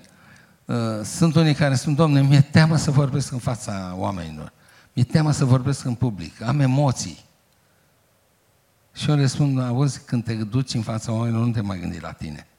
Păi cum nu mă gândesc la mine? Ba da, te gândești la tine, da, ai emoții. Ce impresie las? O dau bine sau dau rău? Cum mi-o sta părul? Cum mi-o sta fusta? E prea scurtă? E prea lungă? Lasă, domne, asta. Ce-ai de spus? Gândește la ce vrei să le spui și gândește-te la ei. Gândește la oamenii din sală. Că sunt niște oameni care au venit acolo fiindcă au un, un interes de cunoaștere, vor să afle niște lucruri, încearcă să le satisfacă interesul. Și uiți de emoții. Și vin pe unul și spun, băi, ai avut dreptate, n-am avut nicio emoție. De, nu te mai gândi la tine, gândește-te la ce ai de făcut. Cam așa e și cu treaba asta. E, e o, doar o analogie. Dar e seamănă. Nu vă mai gândiți la ce s-a întâmplat cu mine. Care o fi e, soarta mea? Nu. Vedeți-vă de treaba dumneavoastră. Asta aici trebuie să învățăm și de la fotbaliști. Și de la fotbaliști ai de învățat câteodată. Și ei spun, după un meci, zice, și ce părere aveți despre meciul care urmează la primăvară în Cupa Campionilor? Nu știu, zice, pe mine mă interesează meciul următor. Deci ei se pregătesc de fiecare dată pentru meciul următor. Pași mici. Pași mici. Păi mai e până la ăla. Acum noi pregătim meciul următor.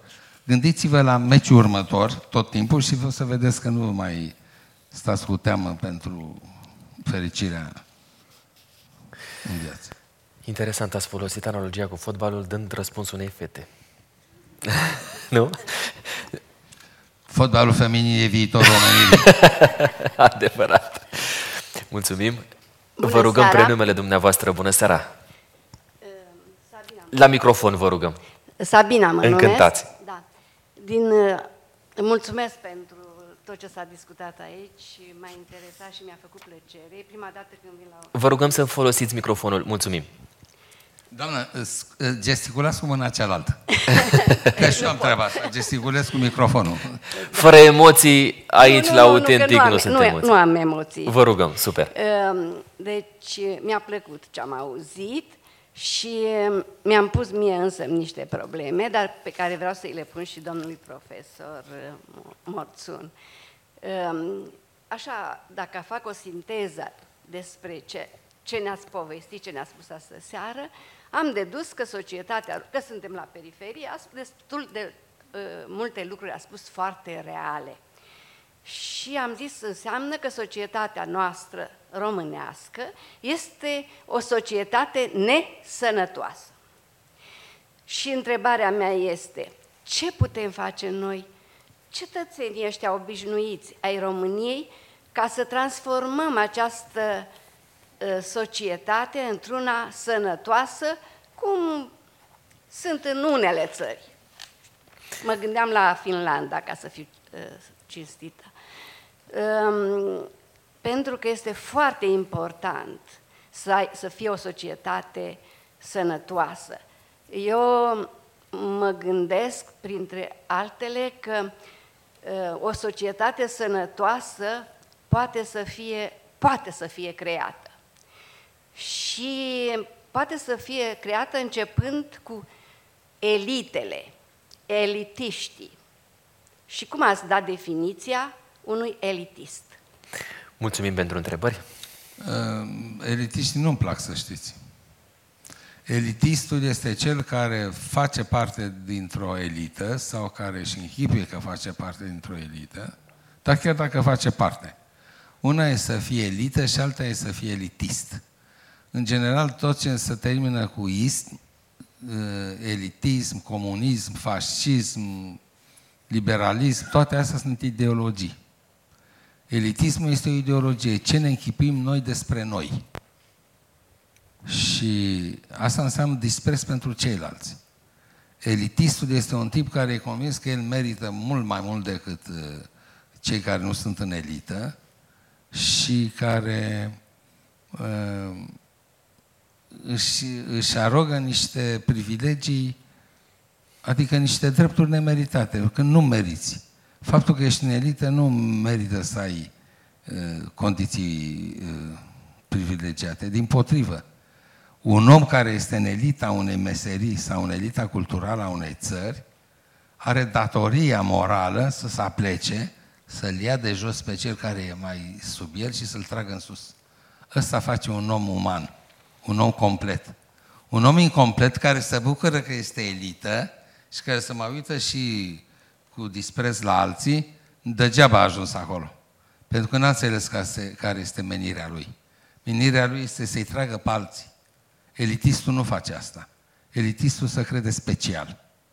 Elitistul va dori să aibă pensii speciale, va dori să aibă sporuri speciale, va trebui să aibă un tratament special și tot el e special. Nu suntem niciunul special. În fața lui Dumnezeu suntem toți egali. Și avem aceleași șanse la mântuire. Depinde doar de noi cum ne fructificăm. Iată de ce cred că elitismul nu este un lucru bun. Dacă vreți, vă spun pe românește, doamnă, elitismul este prostia specifică a intelectualilor. Știți că toți avem prostia noastră. Nu. Eu vorbă românească, auzi, lasă-mă, sunt sătul de prostia mea, lasă-mă cu prostiile tale. Îmi place vorba asta, că e o vorbă sănătoasă. Da? Am și o prostia mea. Așa. Deci, și intelectuali au prostia lor, când se cred grozav și special pentru că sunt, știu mai multe decât alții. Păi dacă știi mai multe decât alții, înseamnă că mingea e la tine, în terenul tău. Tu ești mai responsabil decât ăla care știe mai puțin. Și tu trebuie să-l ajuți să știe mai mult. Vă dați seama că de m-am făcut profesor, fiindcă așa gândesc de mult. De când eram tânăr, ca uh, tineri din sală. Așa am gândit toată viața.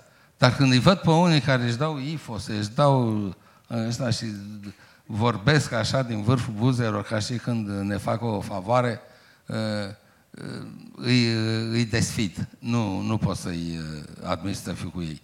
Elitele însă, da, e nevoie de elite. Da. Ați folosit cuvântul elitism, a trebuit să, să răspund la el. Deci nu elitismul, elitele. Elitele sunt necesare în orice situație, fiindcă ele ne îndrumă, ele văd peste gard, ele văd mai departe. Iar astăzi, când trăim în epoca, să spunea în secolul 20, că trăim în epoca vitezei, aiurea, cu trăim în epoca accelerației. Se accelerează viteza, nu mai știm, nu mai vedem nimic în jur. Cu cât te uiți mai departe, cu atât ai șanse să... E ca la mașină. Când mergi cu 20 de km pe oră, Te, te mai uiți și până...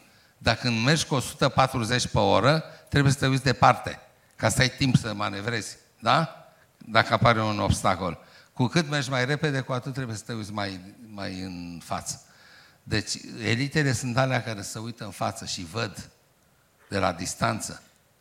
Dumneavoastră știți ce se întâmplă astăzi de când știu eu? Din 74-76. Adică de aproape 60 de ani. De unde? Din cărți ca Șocul viitorului, Elvin Toffler, al treilea val, Elvin Toffler, Tendințele anilor 2000, Mesbit, uh, McLachlan, Galaxia Gutenberg, uh, oameni care formau această elită a anilor 70. Se uitau departe și ne spuneau ce urmează. Asta a urmat. Punct cu punct. Ce spuneau acolo s-a îndeplinit. Eu i-am citit, nu sunt singur, i-au citit și alții. Mi-am educat copiii, mi-am educat studenții în, în, în vederea acestui viitor care știam că urmează. M-au ajutat acești oameni. Și nu numai ei. M-au ajutat niște oameni din elita românească. Un, un Walter Roman care a condus editura politică și care a, a făcut o colecție, idei contemporane. Și pentru că în idei contemporane a apărut și Elvin Toffler, a apărut și, și McLachlan. Și toți ăștia. De ce? Pentru că știa că noi trebuie să avem o fereastră deschisă spre lume în plin comunism. Mai erau uh, Dan Hăurică, uh, cu uh, secolul 20, o revistă splendidă de artă și cultură, care deschidea lumea spre, fereastra spre lume. Mai era pagina externă din România literară, în care aflam ce s-a mai întâmplat, ce a mai apărut la Paris, la Londra, la New York. Erau astfel de nișe într-o închisoare îngrozitoare care era România comunistă, care ne permitea să ne uităm în afară și să vedem departe. Ăsta e rolul elitei. Astăzi?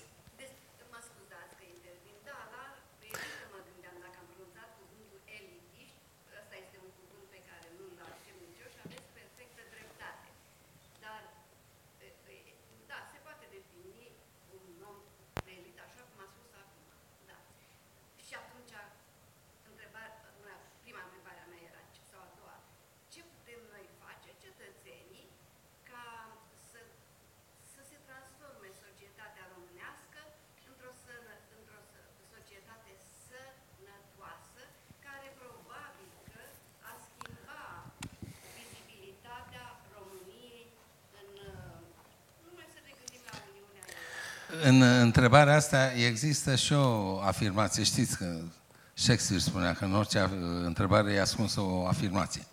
Și așa este.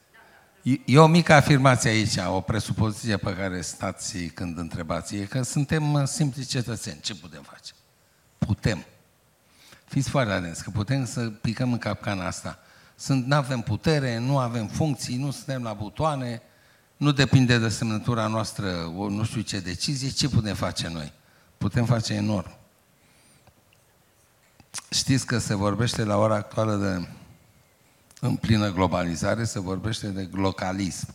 Ce înseamnă glocalismul? Gândește global și acționează local. Nu poți să acționezi global, că nu ești Putin, nu ești Biden. Nici ăștia nu fac doar ce vor ei joacă pe tabla de șah geopolitica a lumii, dar nu fac tot ce vor ei. Cu toate astea, ei acționează global. Noi suntem la nivelul nostru, acționăm local, dar trebuie să gândim global. Trebuie să vedem la distanță ce urmează, care sunt tendințele mari la nivelul societății mondiale. Pentru că ce se întâmplă acum în America se va întâmpla și la noi peste o perioadă de timp la, America, cel puțin până acum, America a fost laboratorul viitorului. S-ar putea ca el să se mute în China. Nu știu. Sunt tendințe. Deci, e foarte important să știm ce se întâmplă dincolo. De aceea vă spun, gândim global și acționăm local. Ce înseamnă să acționăm local? În primul rând să ne facem treaba corect unde suntem. Acasă în bucătărie, la serviciu, la uh, uh, întâlnirea cu ședința cu părinții. Da? Să facem, uh, uh, să luăm notițe. să încercăm să aplicăm ce ni se spune, să învățăm, să citim, să avem comunicare cu copiii noștri, cu nepoții noștri, să pierdem, să petrecem timpul cu ei. Era să zic să pierdem timpul. Să pierdem. Unii pierd timpul. Că degeaba stăm împreună, dar el e cu telefonul în mână și tu cu telefonul în mână și... Știți poanta aia, că a apărut o poantă pe internet, zice, s-a stins lumina, nu mai aveam curent pentru uh, laptop, pentru nimic, zice, și a trebuit să stau cu ai mei. Par oameni simpatici. deci, oameni buni, să cultivăm relații bune cu cei din jurul nostru. Știți ce spune uh, un studiu făcut la Harvard timp de 90 de ani?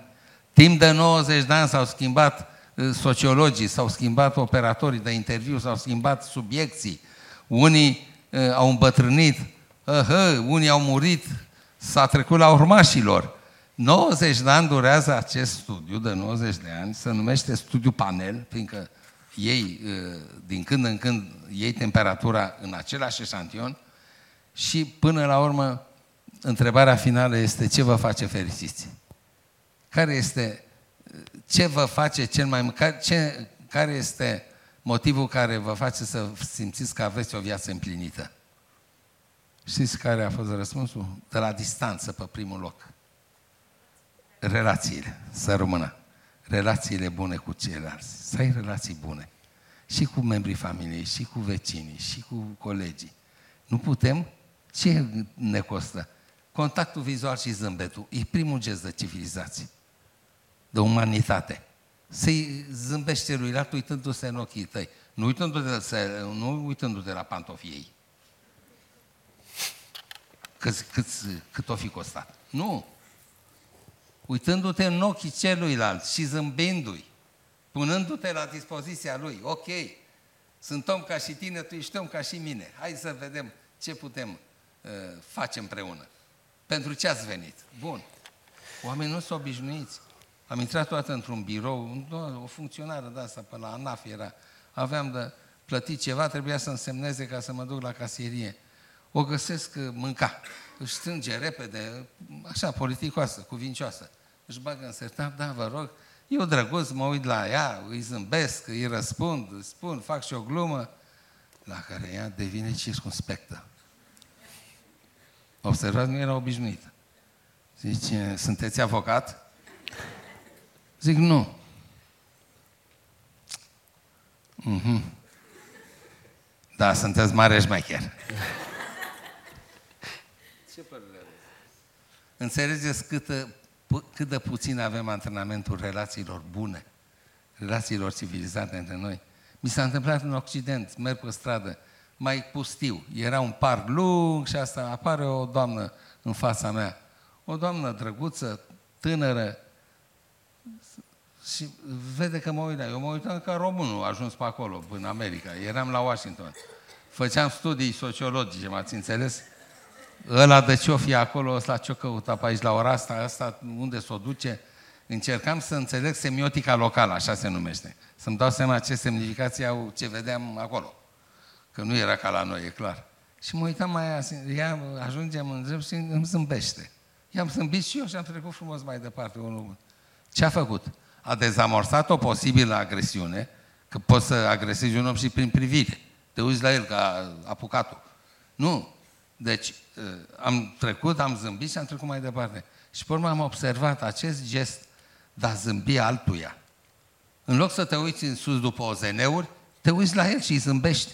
Nu e nimic rușinos. Într-un lift, în, în, ă, în metrou, în situații de, de, de... Nu te uiți la el de la 30 de centimetri, că atunci ești agresiv, da? Te uiți în jos, te uiți la unde arată etajele, vezi tu unde te uiți. Dar acum e mai simplu, scoți telefonul. Și îți vezi de viața ta. Dar încercați să cultivați relațiile interpersonale. Este sursa fericirii. Și dacă vom avea relații civilizate cu, din aproape în aproape, vom avea și o societate mai bună. Vă rog să mă credeți. De jos pleacă lucrurile. Până s-or trezi elitele să ne ducă unde trebuie, ă, să ne facem noi datoria. Vă mulțumesc. Ne-ați ă, dat la un moment dat niște surse care v-au ajutat pe dumneavoastră să vedeți viitorul. Astăzi, mai există astfel de surse pentru generația actuală să proiectăm ce urmează să se întâmple? Să ne ajute să gândim mai departe? Ne puteți oferi nu, e bună, una, două bună surse? Întrebare. Da, păi, pe de o parte sunt uh, aceste... Uh, cred că vă aștepta să zic Harari, să zic... Uh, nu. Nu.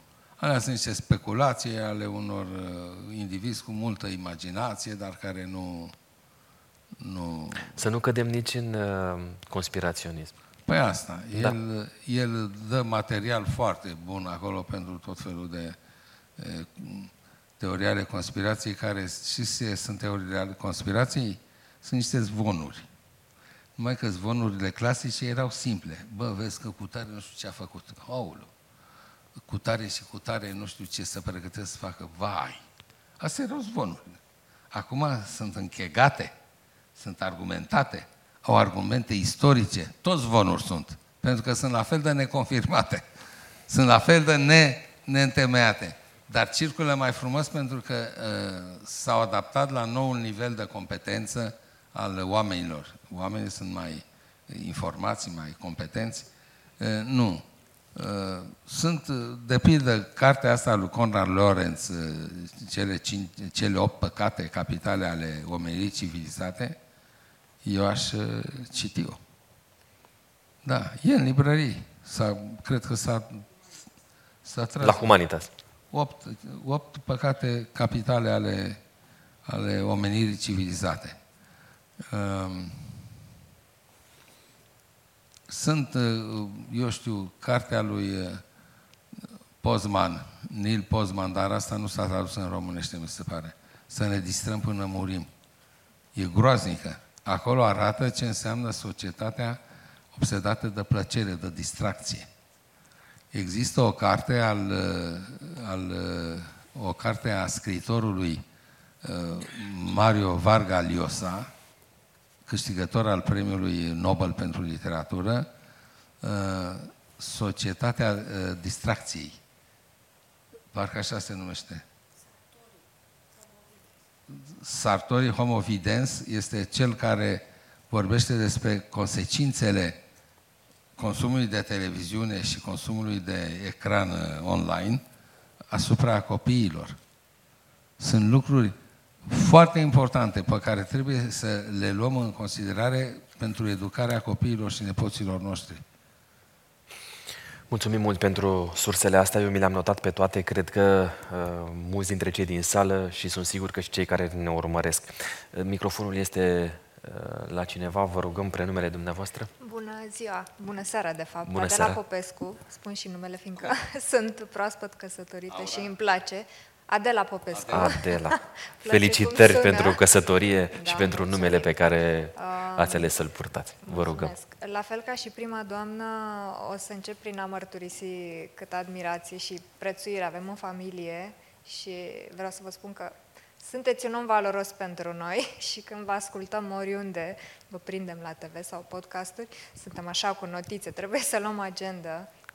Da, vă admirăm foarte mult. Ce voiam să vă întreb, sau nu să vă întreb, să vă cer sfatul pentru un tânăr care simte exact cum ați spus dumneavoastră, că timpul trece foarte repede cu piciorul pe pedala de accelerație până jos de tot. Um, cum să ne debarasăm mai repede sau mai puțin greșit de aceste patternuri ale părinților moștenite, cum ar fi, nu știu, lipsa curajului. Este greșit cum au ales unii oameni să facă, să plece din țară, să rupă mai repede aceste moșteniri sau să caute un alt ajutor, nu știu, psihologic, cărți, care ar fi varianta cea mai sigură sau cea mai puțin greșită? Mulțumesc! Mulțumim! Stimată doamnă, uh, varianta cea mai morală mi se pare cea de a rămâne aici și a lupta cu iraționalul, cu lenea, cu incompetența, cu răutatea, cu egoismul și cu lăcomia.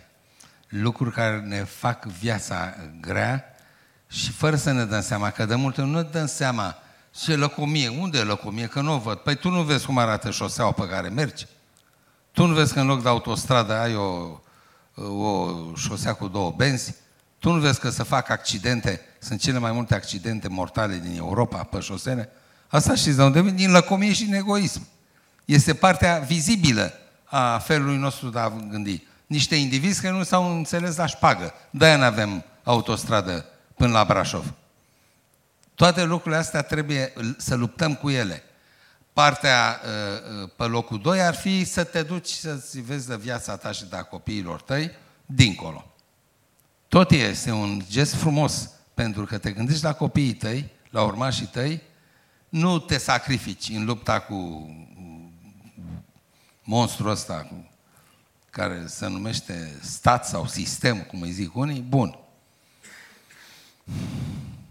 Dar te duci, iei viața de la început, e o luptă. Îți schimbi statutul social, e un risc.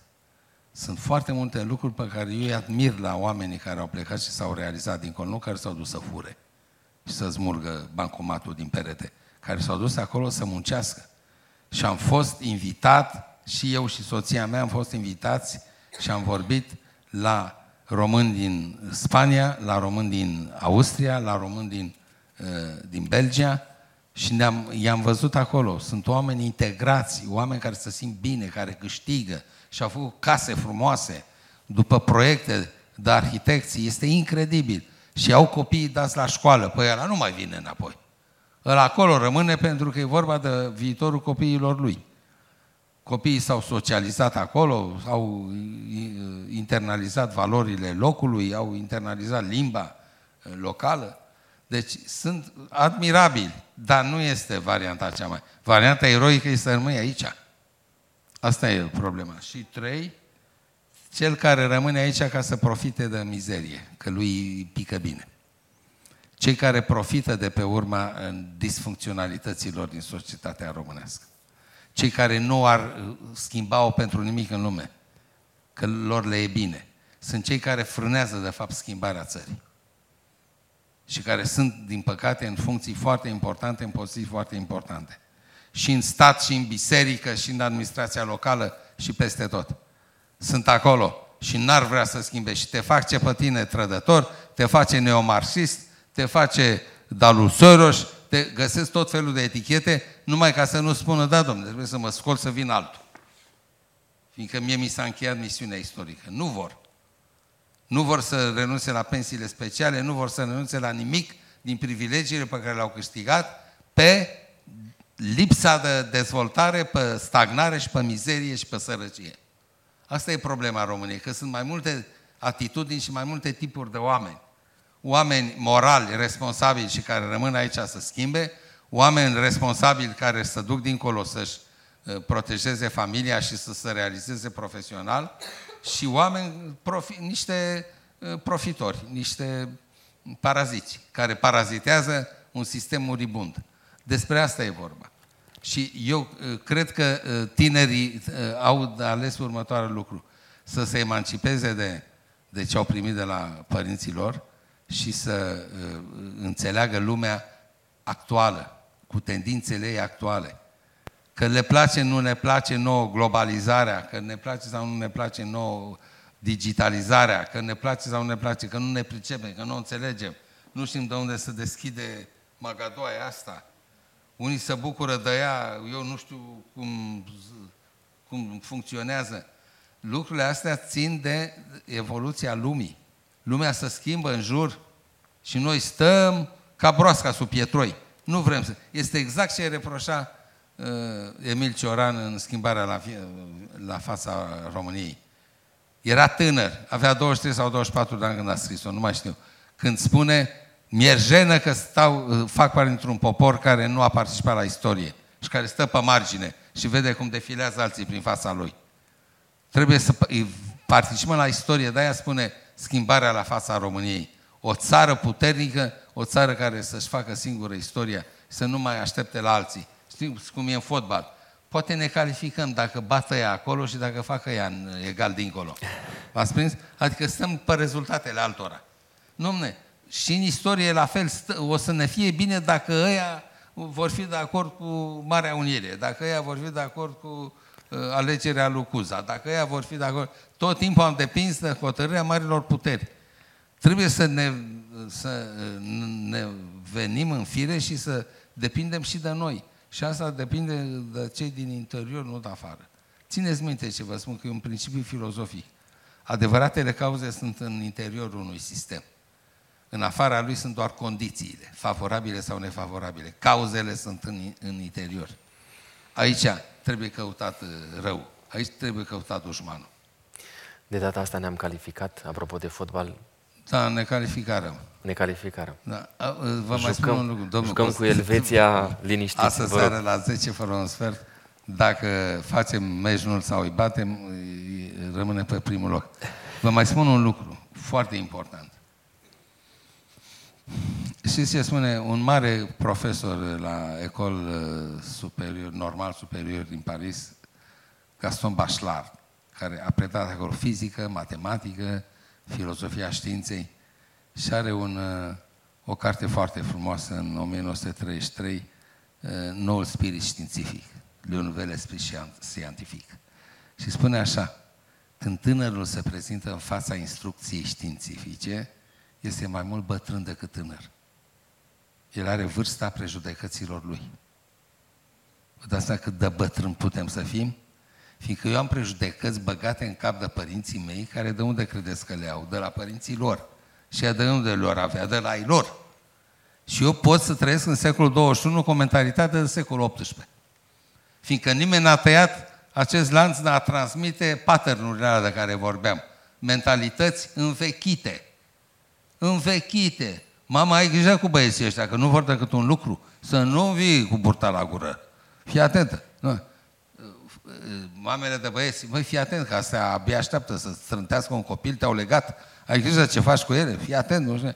Fiecare și ajungem să ratăm întâlnirea vieții noastre, fiindcă ținem cont de ce ne-a spus bunica mea.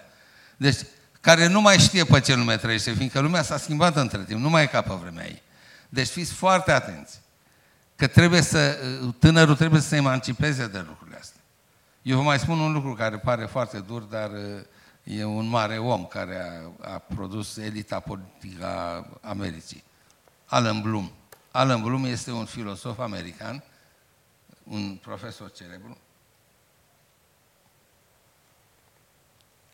șeful catedrei de politologie la Chicago University, a fost coleg cu Mircea Eliade. Eliade era la religie, el era la politic. Și nu lua decât șapte studenți în clasa lui. Îi lua din anul întâi și ducea până în anul patru. Era bătaie cine face cu în Bloom. Primul semestru erau doar teste, teste, selecții ca să rămână șapte. În sfârșit, în semestrul 2, erau fericiți, încântați că învață cu Alan Bloom. Și el le spunea, dragii mei, de astăzi încolo o să încep să vă învăț cum să uitați tot ce știți de la părinții voștri.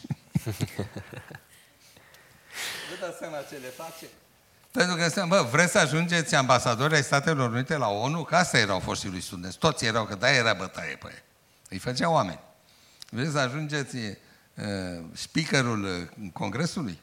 Vreți să ajungeți consilier la Casa Albă? Bun. Dar uitați, domne, ce v-au spus ei ai voștri acasă. Știu că iubiți, e mama voastră, e tatăl vostru, dar lăsați ce credeți despre Republica și despre democrație. Vreți să vă spun eu cum stă treaba cu politica în America? Ascultați la mine. Și o lua cu anticii, cu grecii antici. Era un tip care era tobă de carte, studiase în Europa. Avea studii la Paris, acest Alan Bloom. Este cel care a scris o carte fundamentală, apărută în două ediții în limba română, criza spiritului american. El face o, o, o radiografie extraordinară de ce Marea Americă, întemeiată de niște oameni credincioși care le-au spus vom fi lumina lumii, a ajuns ce a ajuns astăzi. Și este parazitată de, de găși mafiote și de corporații. De ce? Pentru că e o criză a spiritului american. Așa, o, o altă ediție s-a numit Criza Conștiinței Americane, e tot aia, e aceeași carte. Deci, un om mare pleacă de la Platon, Republica lui Platon, ca să le modeleze gândirea. Și soția mea îmi spune că unul dintre studenți o întreba de ce trebuie să citim noi Platon, că l a murit de mult. Înțelegeți ce, ce generații vin? Absolvenți de liceu. Domnule profesor, cu îngăduința dumneavoastră vom mai primi o întrebare în seara aceasta. Două întrebări ne face semn... Ok, două întrebări, două ne apropiem de două ore deja de discuție. Apreciez un lucru, că ați lăsat pixul dumneavoastră acolo și îl veți primi pe ăsta cu autentic. Să aveți și în sacoul ăsta un pix cu autentic. Adevărat? Așteptăm întrebarea, mulțumim frumos. Numele meu este Elena. Încântați. Și... Elena. Elena. Uh, întrebarea mea vine în urma unei afirmații pe care dumneavoastră ați rostit-o în seara aceasta, care, uh, în care m-am regăsit, uh, dar cu care nu sunt de acord.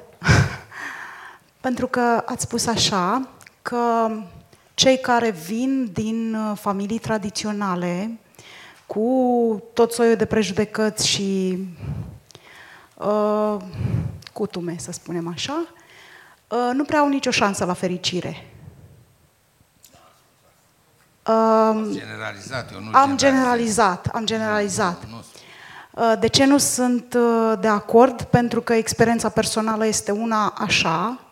Uh, vin dintr-o familie cu un tată alcoolic, cu o mamă fără, niciun, fără nicio clasă și cred că am fost un pic autodidact. În momentul acesta am vreo 22 de clase făcute.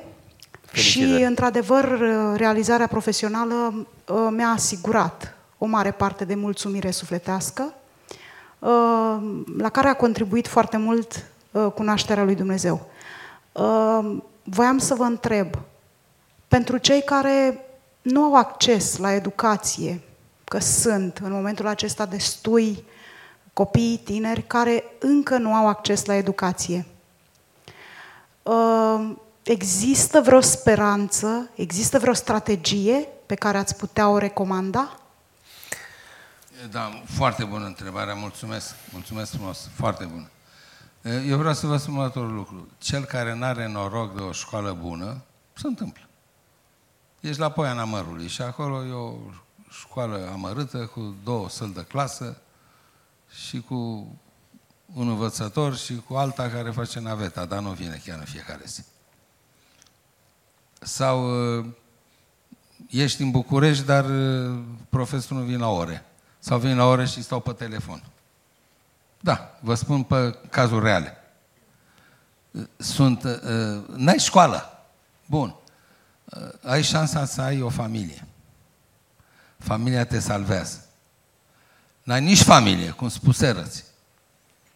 Omul providențial. Mai e o șansă. Să întâlnești la vârsta potrivită, potrivită, nici prea devreme, că nu-l înțelegi, nici prea târziu. Că salut! S-au închis fontalelele, cum zic eu, în glumă. Nu te mai poți dezvolta. Deci, când ajungi să fii autosuficient, nu, degeaba te întâlnești cu omul ăla, că ăla nu mai e providențial, n-a venit la timp.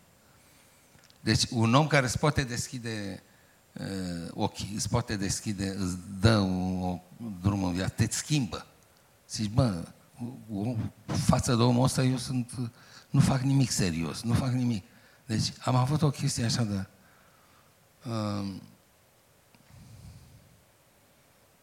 unul dintre uh, lucrurile mari pe care le poate face omul providențial, care poate fi din familie, atențiune, poate fi un unchi, poate fi bunicul, poate fi, nu neapărat, un părinte, dar uh, un, părin, un prieten al părintelui, deci poate fi oricine. Te poate duce în fața lui Isus. Dacă ajungi să cunoști Dumnezeirea și să te vezi în, în ea, cum ești, de fapt noi ne vedem în lege, în cele 10 porunci, în legea morală. Ea este reperul în care ne vedem câte parale facem, fiindcă ne comparăm cu ea. Oglinda în care ne vedem noi, în variantă laică, este celălalt. Noi vedem în ochii celuilalt cine suntem și cât valorăm. Ehm, în variantă uh, religioasă, nu neapărat religioasă, că nu-mi plac, religiile sunt de tot felul. Sunt și religii laice. fără demiurgi. Deci vorbesc de credință în Dumnezeu, uh, legea morală este oglinda în care te poți vedea. Deci lucrurile astea te salvează. Ești pur și simplu, e salvator, omul providențial. Sau pur și simplu ți se deschid ochii. Dumnezeu îți ia, uh, uh, te ai fost legat până acolo la ochi, îți ia vraja de pâcla aia de pe ochi și ajungi să, să ai o... Te-au strigat de pildă. Ai un semn de la Dumnezeu. Te-au strigat, de regulă te strigă de două ori. Mi așa mi s-a întâmplat. M-a strigat de două ori. Și s-a repetat încă o dată. Deci, de două ori s-a întâmplat și de fiecare dată m-a strigat pe lume de două ori. Îți insuflă, uh, uh, inspira, îți dă inspirația cum, ce să, cum să protejezi te decizii să iei. Te ferește să faci lucruri rele, urâte. Deci, dacă mergi uh, și vă spun, rugăciunea cea mai frumoasă, cea mai sintetică și cea mai scurtă este, Doamne, facă-se voia Ta. Este exact rugăciunea pe care a făcut-o Iisus în cea mai grea clipă a vieții Lui. Grădina Ghețimani. În grădina Ghețimani. Care s-a retras, s-a dus mai încolo, lua o aruncătură de piatră și s-a rugat, Tată, dacă poți ia paharul ăsta de la mine. Dar dacă nu, facă-se voia ta.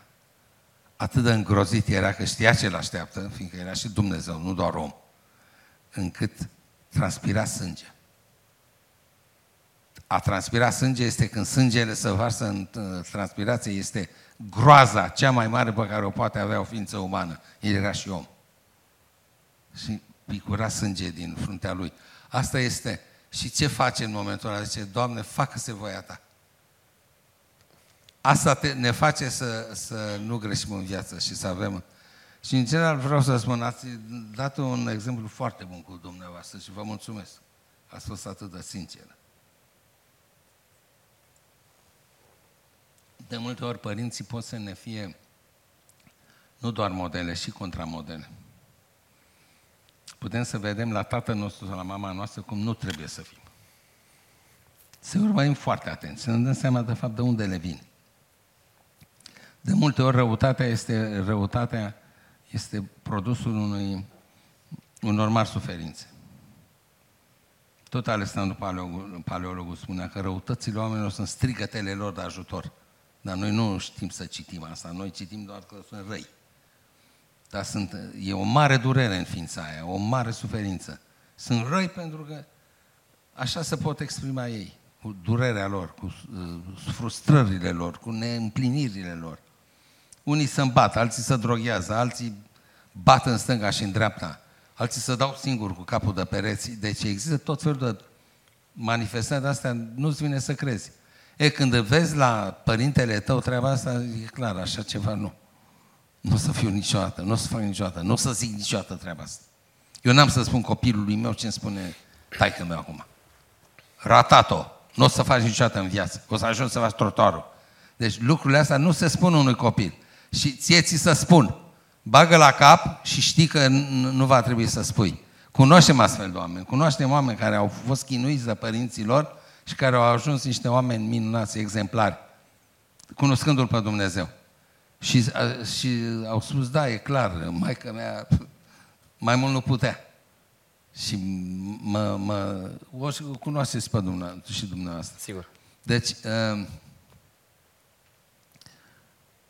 învățăm și pe invers de la părinți. Învățăm cum nu trebuie să fim. Mulțumesc pentru atenție. Mulțumesc mult pentru lecția asta spirituală. Și ultima întrebare din ocazia de față vine de la... Uh, bună seara, mă numesc Sara. Bună seara, Sara. Uh, mă bucur să vă văd și față în față. Um, ați adus aminte mai devreme despre fericire în câteva răspunsuri pe care le-ați dat. Întrebarea mea este, um, oare a fi fericit e scopul pentru care trăim? Uh, oare există un scop mai înalt decât acesta creștin fiind? Mulțumesc.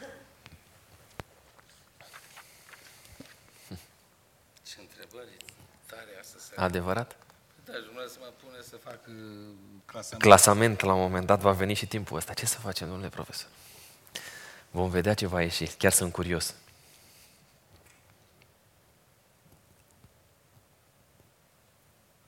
Nu. nu e singurul scop posibil. Există mai multe tipuri de morală, dar cele mai importante morale sunt morala binelui și morala datoriei. Fiți atenți. Dorința de a fi fericit ține de morala binelui. Fericirea e un fel de bine suprem. Să-mi fie bine. Să mă împac cu mine însumi. Să, deci pacea aia interioară, da? Să mă împac cu cei din jurul meu. Să mă împac cu uh, aspirațiile mele. Și împăcarea asta are și ea mai multe variante, de la stoici care spun trebuie să-ți dorești puțin ca să fii fericit. Dacă îți dorești puțin, realizezi puțin, dar ești fericit. Fiindcă scorul e 1 la 1, da? Sau la scara 1 pe 1. Dacă îți dorești prea mult, e treaba ta. O să fii nefericit. Și toate lucrurile astea, de aici vine idealul ăla ascetic și așa mai departe, pentru că uh, ține de uh, cum ne raportăm la uh, dorințe, la aspirații, la visuri, la fantasme. E morala binelui. Că să-mi fie bine, să fac bine. Dar există și uh, a binelui bară a fericirii. Dar există și o morală a datoriei. Bară virtuții. Să fii un om virtuos și scopul tău, idealul tău de viață să, să te perfecționezi.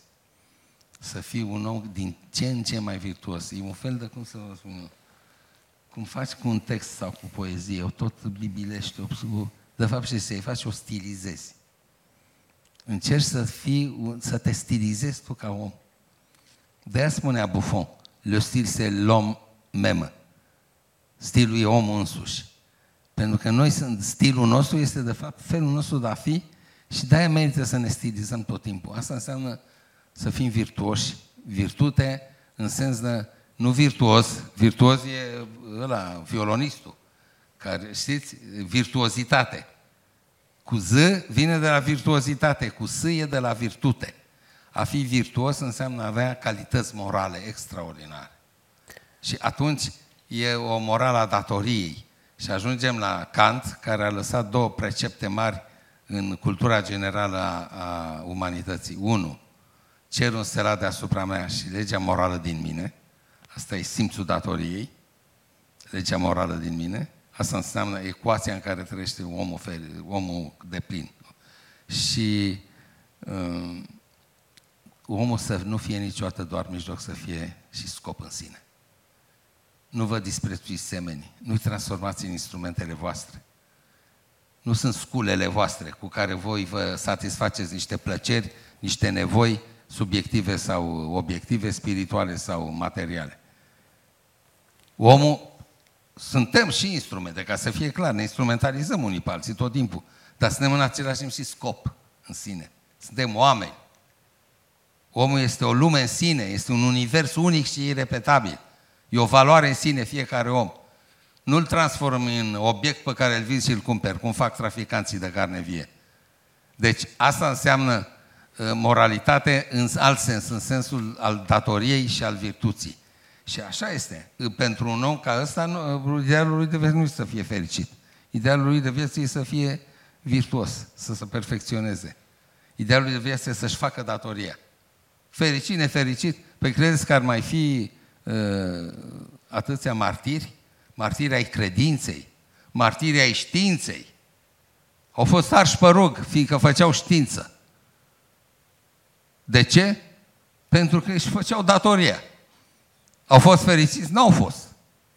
Au luptat cu tot felul de jigodii, de jagardele morale, de, de, de gunoaie. Dar au luptat ca să-și facă datoria. Și au ajuns, uh, unii sunt uh, sfințiți, alții sunt în panoplia istoriei științei, alții sunt în panoplia uh, competițiilor sportive. Sunt mari campioni care au luptat uh, cu, ca să-și facă datoria. Și datoria lor care Să se autorealizeze. Adică să realizeze harul cu care a fost dăruit de Dumnezeu. Vă dați seama ce forță e pentru unii treaba asta? Ce luptă, ce putere extraordinară. Asta nu are treabă cu fericirea. Fericirea e doar pe podium, când îi cântă imnul atunci se simte fericit, dar în rest este o luptă și o nefericire. Au ieșit, după victoriile echipei de gimnastică a României, au ieșit niște lucruri la suprafață. au început să povestească ce pățeau în antrenamente. Nu era nimic care să se lege de fericire acolo. Nu erau fericite, dar au ajuns la performanță. Oamenii ăștia sunt oameni care să, să sacrifică pentru, pentru o idee. Adică asta înseamnă să fii e, morala datoriei. Nu e morala binelui și a fericirii, e morala datoriei și a virtuții. Bună întrebare. Mulțumim mult pentru întrebări, mulțumim mult pentru răspunsuri. Domnule profesor, a venit momentul în care tragem linie și acordăm premii în seara asta. Avem, așa cum spuneam, cărți de la prietenii noștri de la editura Viață și Sănătate. Avem cartea dumneavoastră în primul rând, care va merge ca prim premiu în ocazia asta, alături de un pix autentic și uh, un tricou uh, și o carte de la editura Viața și Sănătate, ca să fie uh, tabloul complet. Către cine merge pachetul acesta întreg în ocazia asta?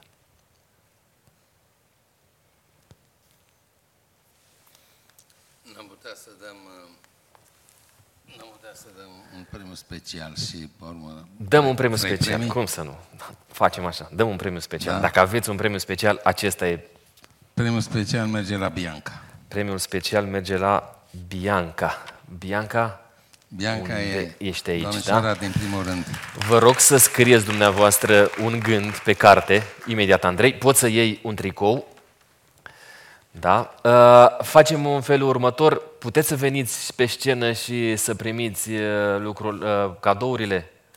Credeți că ar fi greu? Haide, Bianca. Așa, cred că este și momentul în care puteți da mâna cu domnul profesor și în același timp să vă felicit și eu. Așadar, premiul special din seara aceasta, un pix autentic, o carte Uh, muntele interior, lecții de leadership și inspirație pentru ascensiunea ta spre vârf.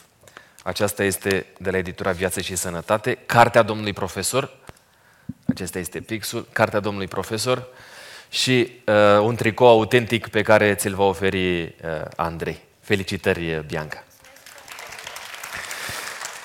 Premiul uh, nu, nu, nu întâi. Vă rog, vă rog. Domnul Gungâneasă, sincer, ne sincer. dă cineva afară? Uh, oarecum. Să face nu știu ce oră? În principiu. Ne dau doar așa. Bun. Ce să zic acum? Scurt. Muntele interior e o carte extraordinară. A trebuit să o citesc că am scris ceva despre o postfață, nu știu ce, acolo, sau pe coperta 4. Deci este cartea unei doamne de origine, de origine din România, dar e de fapt e săsoaică la bază, a ajuns în uh, America, a ajuns pe culmile realizării profesionale, a fost CEO la foarte multe corporații, bănci, uh, director de resurse umane, e ceva incredibil. Și în același timp, alpinism. Și a făcut, a, a făcut o expediție în Kilimanjaro cu o gașcă după ea, ce credeți că erau? Oameni cu dizabilități. Pe care le-a spus, da, îi spune muntele interior că pentru a, a cuceri un munte exterior trebuie să învingi muntele interior, să urci pe muntele interior, să te învingi pe tine și să te... Asta publică, de asta publică viața și sănătate, ca să știți. Acolo unde nu e vorba de, de dietă și de cum să ne hrănim și cum să uh, ne mișcăm, sunt lucruri de astea care țin de autoperfecționare. Deci asta este cartea Muntele Interior și a doua, uh, Marea Neagră, este, ai văzut, uh, Bianca, de la munte la mare. Marea, Marea Neagră este uh, indiferența, nesimțirea și ignoranța cu care e tratată limba română, literară, pe care o văd nu la studenții mei, nu la colegii mei, nu pe stradă, în mass media. Adică acolo unde oamenii ar trebui să educe pe români să vorbească bine, corect, să folosească cuvintele cu, cu sensul propriu, să facă acordurile de gen, de număr, de persoană. Este jale. Sunt acolo peste 100, la sfârșit e un index cu peste 100 de, de ziariști care sunt pomeniți în erorile care se fac în mass media. E o carte pe care am publicat-o în 2015, a trecut ceva vreme de atunci, a fost tot tipărită și retipărită, dar e o carte care e foarte actuală, pentru că oamenii noștri politici continuă să vorbească în răspăr cu limba română literară, își bat joc de limba română. Și acolo sunt foarte multe exemple și de... Dar sper că o să-ți prindă bine. Mulțumim uh, încă o dată. Ea poate fi găsită și cumpărată? Editura Tritonic. Editura Tritonic. Mulțumim frumos. Premiul întâi, în seara asta, o carte de la editura Viață și Sănătate, un pix autentic și un tricou. Sabina.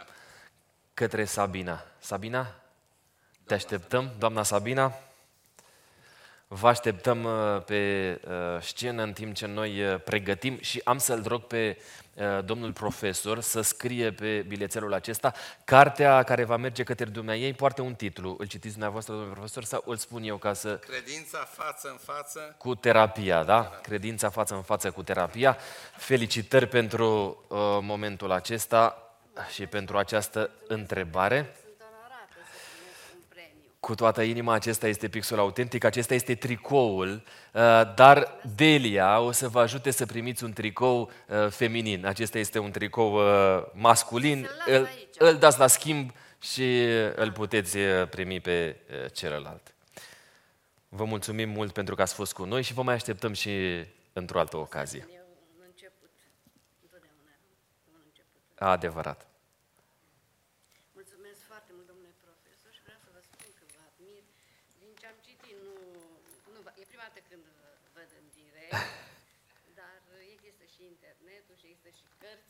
Adevărat. Mulțumim frumos!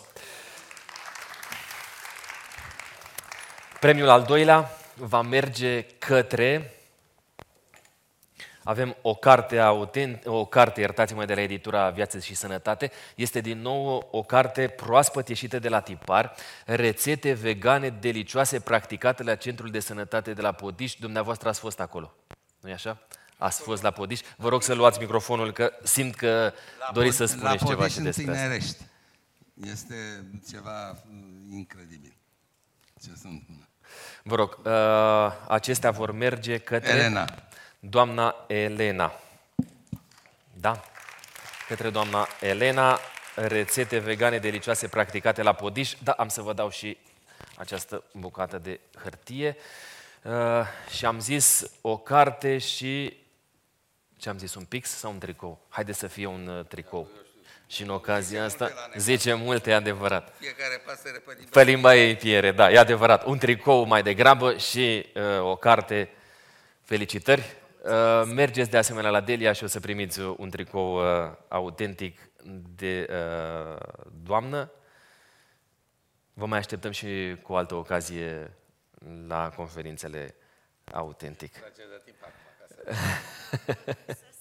Vă rog, la microfon, dacă aveți un cuvânt de spus. Mărturisesc că pentru conferința în care ați vorbit despre creație, evoluție, cred că pe patru, Adevărat. Dacă îmi dau seama, îmi cumpărasem bilet și nu am reușit N-ați reușit să ajungeți. Niciun fel de problemă, o puteți și... recupera pentru vineri acum, că și... suntem tot aici la Dales și abordăm uh, de asemenea subiectul acesta dintr-o perspectivă interesantă. Pentru seara aceasta biletele le-am câștigat la... La un concurs, e adevărat? Vedeți? Foarte frumos. Felicitări!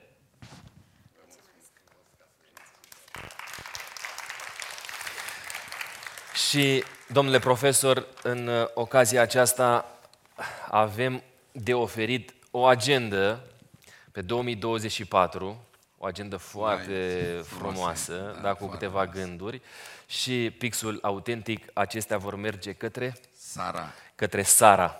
O așteptăm pe Sara să vină în față și aici să-i scrieți, vă rog, un gând și pixul autentic este al dumneavoastră. Mulțumim uh, din toată inima.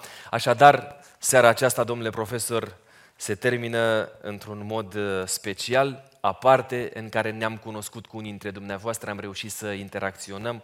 Vă așteptăm cu drag în viitor, țineți aproape de ceea ce înseamnă uh, canalul de YouTube Autentic Podcast. Dacă nu v-ați abonat, faceți-o, că vă va face bine, sunt sunt sigur de lucrul acesta și de asemenea la podcastul la autentic. podcastul da. autentic. nu e așa? Obligatoriu. Obligatoriu, altfel nu mai ieșiți din, uh, din sală.